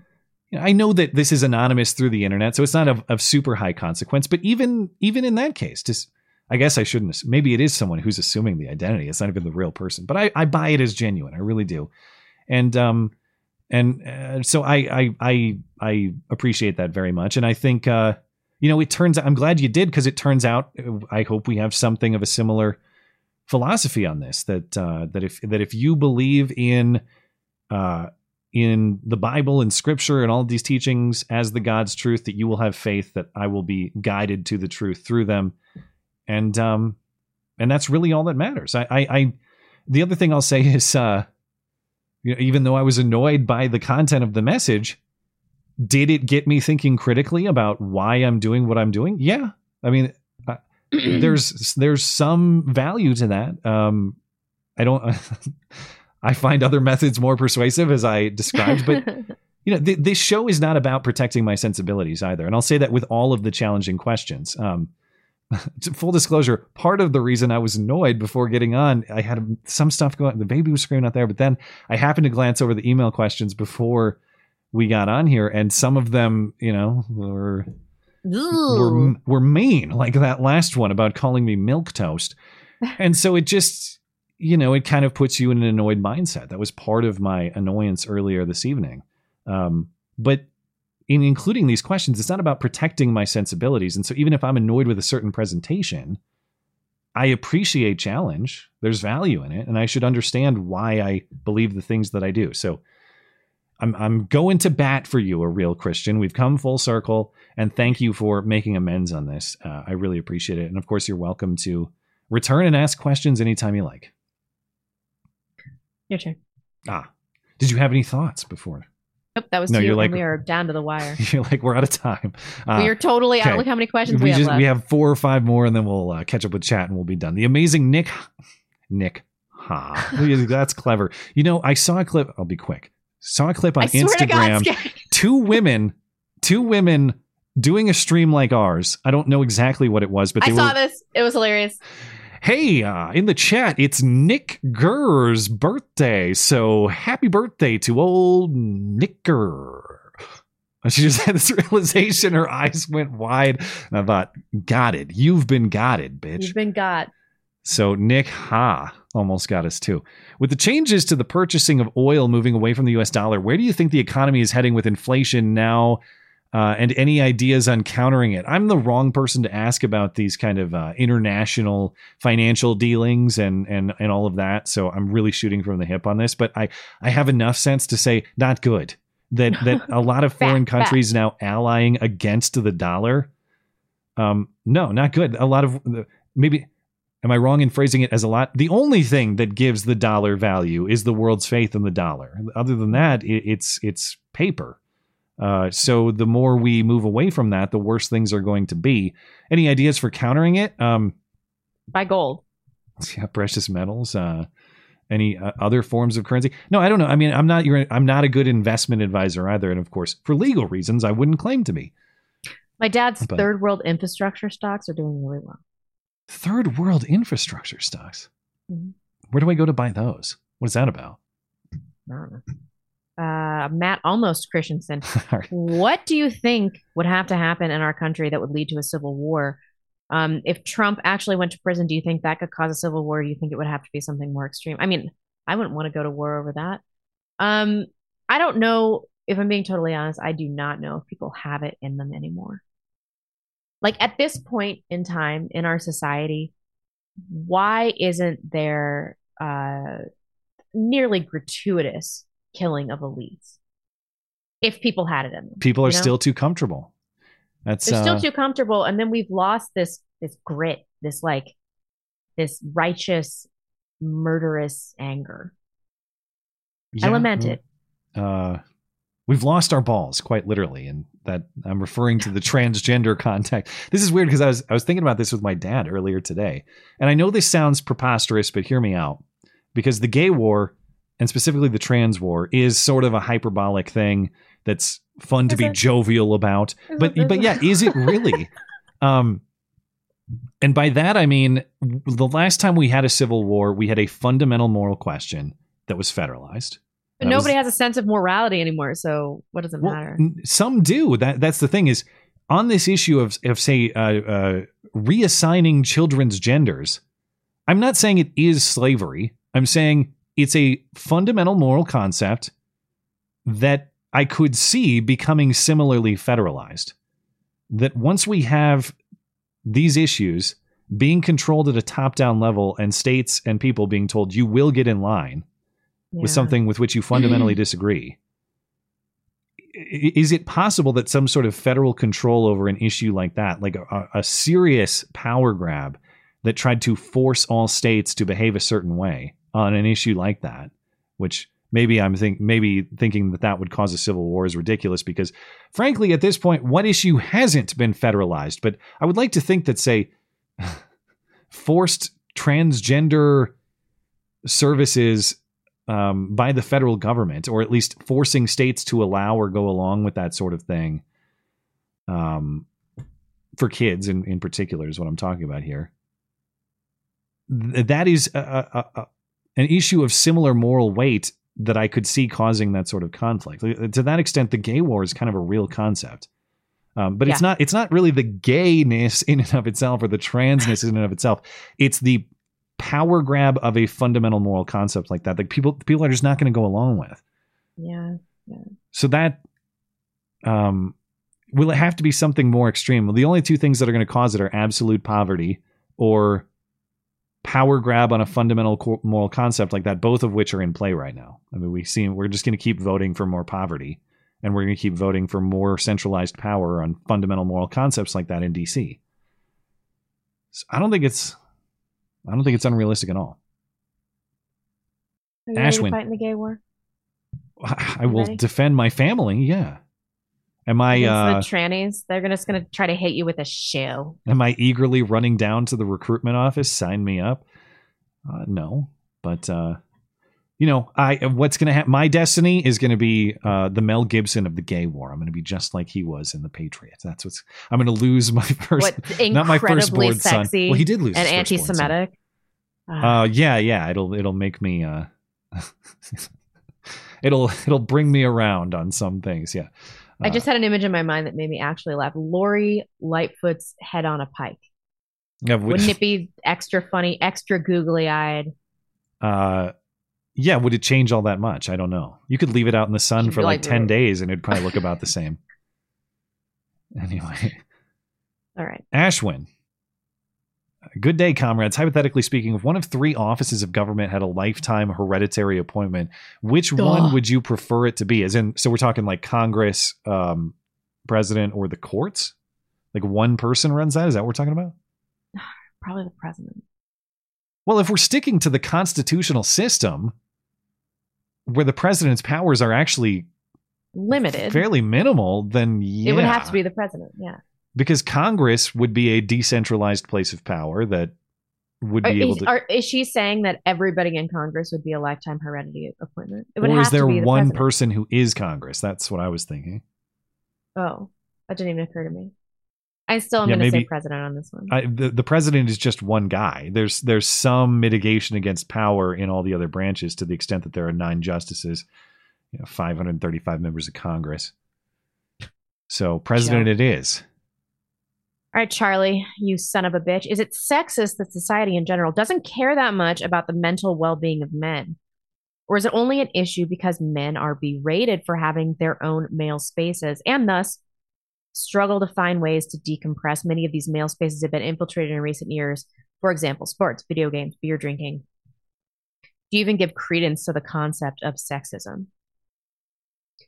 No, uh, I think that the concept of sexism, at least today, uh, people use it in terms of uh, equality in treatment of the sexes. Being as we're so different biologically and in function and in necessity to society, how can you be sexist if you treat men and women differently? How?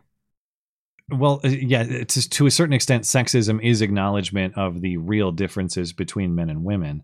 I would say where sexism becomes destructive is when it is distorted from, say, the purpose of, of men and women. That is to say, sexism in using women for their bodies. Uh, uh, you know, sleeping around, or uh, like sexism in the form of, say, prostitution or um, Mm. frequenting strip clubs or those sorts of things those are destructive to the the purpose of those women and so maybe that's bad but the idea Are they? I mean, there's an argument to be made that prostitution is like the purest relationship between a man and a woman because the transaction is it's all out there. but what is the purpose of the union of man and woman it's the rearing of of children and it and and prostitution is a perversion of that purpose and that's that's where I know that you're right, but uh, it might be, it might be true that society is just better off when dudes can bust a nut. Like, well um to like the what if Dylan? What was his name? Dylann Roof No, that's not the one I was thinking Dylan of. uh, from Columbine. Uh, Dylan no, the incel murderer The incel with murderer. the pretty face. Was his name not? Was it Ethan? oh, you're thinking of the uh, you're thinking of the Isla Vista guy. Maybe he's he had a Um, real pretty face. Uh, I wouldn't say he had a pretty face, but uh, you're Live thinking. chat. of, I, I, my Uh, I just work. talked about. I referenced him in some other video that I made. What the hell? His face, uh, Elliot Rodger. Are you thinking of Elliot? Elliot Rodgers. Yeah. Okay, so what if Elliot Rodgers was just like on an annual basis going to a high class escort or whatever, or Yeah. going to Amsterdam like twice twice a year? Would he have murdered all those people? This incel thing is really bad, and it might be because of the sexual frustration. There's got to be better solutions, though. Maybe arranged marriage is the better solution. If I agree, yeah. yeah. Unless your parents are stupid, then you're screwed, though.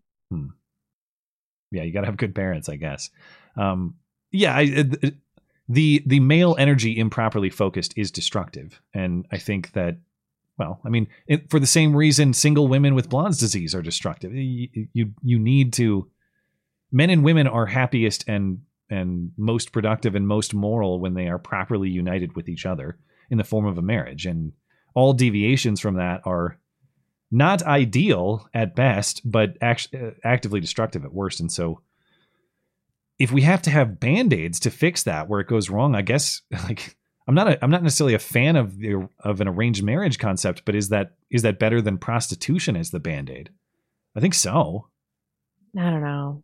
Uh, It depends on on the quality of the parents arranging the marriage, and I've got to say it's it's probably poor. And we just have So, uh, we have a government In modern board to do it. society, I think that prostitution might be the better arrangement. I'm all in favor of um as long as I'm ditching my priors about limiting government power. I am in favor of a government arranged marriage board that you are compelled to follow. Oh That's my god, I hate that. I hate it.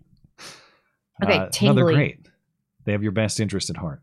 They, they always do. How do you feel about strangers associating you with the effects of mentholated soap in the shower? Love your work and the menthol feel, but I think I might restrict the soap to upper body use. Skag did this because he wants to know that he's tingling the grundles of men across America and several other countries, Ah. as is evidenced by our international meetup organization. Um, he's truly a homosexual. Oh, thank you for the kind words.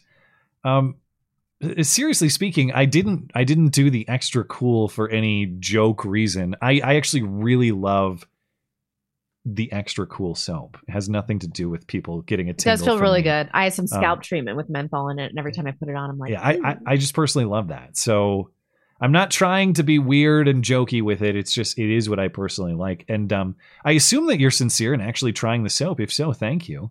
I appreciate that, and um, and it's that's a good reminder.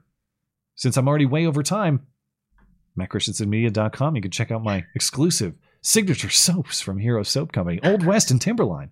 MattChristiansenMedia.com for more information. Promo code MC Listener for 10% off.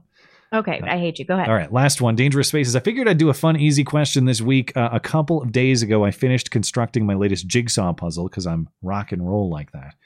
It got me thinking what sort of hobbies do you guys have, or just what do you like to do in your spare time? Also, um, how has having kids affected that sort of thing? Matt, uh, you've previously mentioned hiking and playing video games. Presumably, having a kid makes both of those more difficult to partake in. So, in the spirit of getting to know you guys, I ask again, what are some things that you like to do? Um, I video games have been thrown out the window completely for me since my son was born, and some of that is the reality of just having more obligations and responsibilities. But a lot of that is a is a a, a choice uh, because I do have free time. I choose not to exercise it in that way, and, and it's just that whenever I feel like I'm doing something that is of no use and like not even of of like physical exercise use, I feel like I'm not doing a good job as a head of household. You know what I mean? And I'm not saying this to take Yeah. shots at other guys who are playing video games. I get it. You need, you know, you need to decompress. That's not it at all. I'm just saying there's something in me that's at this point in my life, it's like I need to live every moment of my life with a purpose. Uh, because there's something outside of me for which I have to live now, and and it's it's like even the little bit that I have played video games, which are probably it's probably like under five hours total since my son was born, something like that. I I almost feel like a weird sense of guilt, which is bizarre to say. It's hard for me to just sit down and do something that is of no external value other than my own enjoyment. Um, but the but that's not to say that I don't have recreation time. I do. Um, and what I what I enjoy most is just physical exercise time. That might be at the Oh, yeah. gym. That might be uh, out in the mountains as you're describing. In the winter, you know, I'm doing I'm doing snowboarding. Um, the reason I think that that doesn't bother me in the same way that video games started to, weirdly, is because I feel like I'm getting a a, a personal exercise benefit out of that. That there's some self betterment involved as Mhm. opposed to just kind of wasting time. So the time I'm away from the desk is mostly in some sort of physical activity. And outside of that, I don't my hobbies are not much else, to be honest. It's like I'm at the desk or I'm doing something physical or nothing. Then I watch a Yeah. movie with my I do I guess the downtime I have is like watching Movies. trash TV with my wife before we go to bed or something like that. We do, yeah. We watch movies before bed. Um, yeah, I like true crime podcasts. I've been doing that a lot lately. Um, I'm really into these Unidragon puzzles, and then I draw and I paint. Um, and I ang- angry tweet on Twitter. Ah. I used to be a more interesting person, but before I had a kid, because um, when you have a kid, you can't engage in your own hobbies because they like I can't paint around Emmeline because she's she, it, it's I just can't I can't do it. Um, so yeah, and then I I work out a lot. I think uh, a lot of this will change as they get older too. Now, I, I look forward to finding all sorts of fun things to do with my son as he's older and able to do it. And I don't, um, it's not my expectation that he has certain activities or hobbies he enjoys. Like, I'm not going to push him to be a baseball player or push him to be a snowboarder or something like that. It is my expectation that he will have at least one thing that he loves doing, and specifically one thing that's physical that he loves doing but I, I really look forward to allowing him to sample a wide range of things to discover what that is. And I look forward to maybe finding something new that I love Mm-hmm. when we do that. And that's that's a lot of the fun of parenthood is rediscovering the world through a child's eyes. And sometimes that's stuff that you loved when you were younger, but sometimes that's stuff that you have no personal experience in. And so it's an opportunity to try things you never have before and to to discover hobbies and loves that you didn't even know you had. So Yeah. that, that's going to be great. I, I look forward to it. All right. We'll uh, catch up with uh, the chats and then we'll call it a night. Uh, Cribbles says box hoax. Uh, one is Trump's description of the Mar-a-Lago raid, and two is the cowardly trans woman. What? I'm not sure I follow. Cribbles, I know you had a, a funny last week that I got that I kind of botched, and, and I think maybe the Rumble system kind of botched it too. So I, I hate to do that to you twice. But I'm not getting what's the box hoax? I, I, I have to punt. I'm not sure I follow, but thank you, man. I, I appreciate it very much. Addicted to Drums says thanks. Thank you. Rocky Mountain Monk says not a lot of super chats tonight. Here's a little extra to make up for it. Well, my goodness, um, that is very kind of you. I appreciate it very much. Thank you for supporting the show. Uh, We love hugely you. appreciate it. You're very special. And we're good over on Rumble, Okay. uh, so we'll catch up with YouTube and Tippy Stream. We'll call it a night. Danny from Montana. Well, I'm in a pickle. I'm in the process of buying a ring. I've come to the realization that I'm in love with someone else. Your thoughts on emotions versus logical reasoning when making a decision? I know I have a decision to make, but one of y'all's input. Can't marry a woman if you're in love with another woman. Don't do it. Don't, don't, don't do it. Yeah, Don't uh, do it. Well, and you haven't Not fair made, to her. If you made the commitment already, I would tell you you stick to that. Sorry, dude. Like you, you did it. You stick to it. No, You haven't not made the commitment. You're not commitment yet. engaged. You don't have any kids. No. And I, I actually, I'm with you insofar as I think it would be unfair to present her with that ring, giving her the impression that your heart is fully in it if it's not. yeah. That would be committing a lie, and uh, you can't do that. Um. So yeah. So you're gonna have to whatever path you take. You're just you're gonna. Well, man. I guess the only question would be: Should you be completely honest with your prospective No. fiance, or should you? No. What what should No. he do? You should break up and say it's for unrelated reasons. She doesn't need to know this. Why So do he should people end think the- that, end the that relationship. honesty means just telling people shit that they don't need to know? Well, I don't know. I'm I'm when it comes to the ending of a relationship or information that's severely damaging to a relationship, I'm I'm team understanding on that one. But uh but yeah, I, I I certainly agree that you can't give a ring under false pretenses. Don't do that. And uh, I hope that you find clarity on it. I'm sorry to hear it, but uh, I hope you find exactly what you're looking for. Hmm. Daniel Yeager. yeah. Uh, oh no, Bud Light's marketing VP's old Facebook photos leaked partying in college just like you'd expect. Emailed you, Matt. Yeah, I'll have to check that out after the stream. I've not seen that. Uh, was she uh, was she shotgunning Bud Lights all those years ago at Arizona State or wherever she went? I'll, I'll have to see. Incompetent Hands got fired this morning. What? Sorry, man, that sucks. I still have a, a part time job, but unfortunately, no super chats for a while. Not an apology, just FYI. Any career advice, lol? Uh, lol. Well, I appreciate your clarification because I would say don't apologize for supporting the show. But now that it's clarified that you aren't, I will offer no such advice. No, man, that sucks. I'm sorry to hear it. Um, probably the wrong guy to ask about career advice though, because uh, the best, well, maybe not. The best career move I ever made was reckless on paper, and it ended up working out. So, um, I don't know if if let's say that everything I have was deleted tomorrow and I had to go out and and find a different job. Uh, I I would just say, um, I know it's it's tough to. I don't know your situation. I know given the times right now, it's tough to say like don't uh don't accept a job out of desperation because you know there's a lot of desperate times right now and you there's a lot of taking what you can get Mhm. um which makes sense but it, unless you absolutely must i would say don't don't accept a job just because you feel like you have to accept one right now uh, if you have the ability to take some time to find the right fit do that make sure that your your next pick is something that is something that you actually want to do or at least as close to something that you actually want to do as opposed to something that you must do or something that's just paying the bills um, Agreed. Yeah. that said maybe you don't have that luxury i don't know but but to the extent you have time use up all that time that you have available to you to to find the opportunity that's right for you. Don't just grab the first thing that becomes available.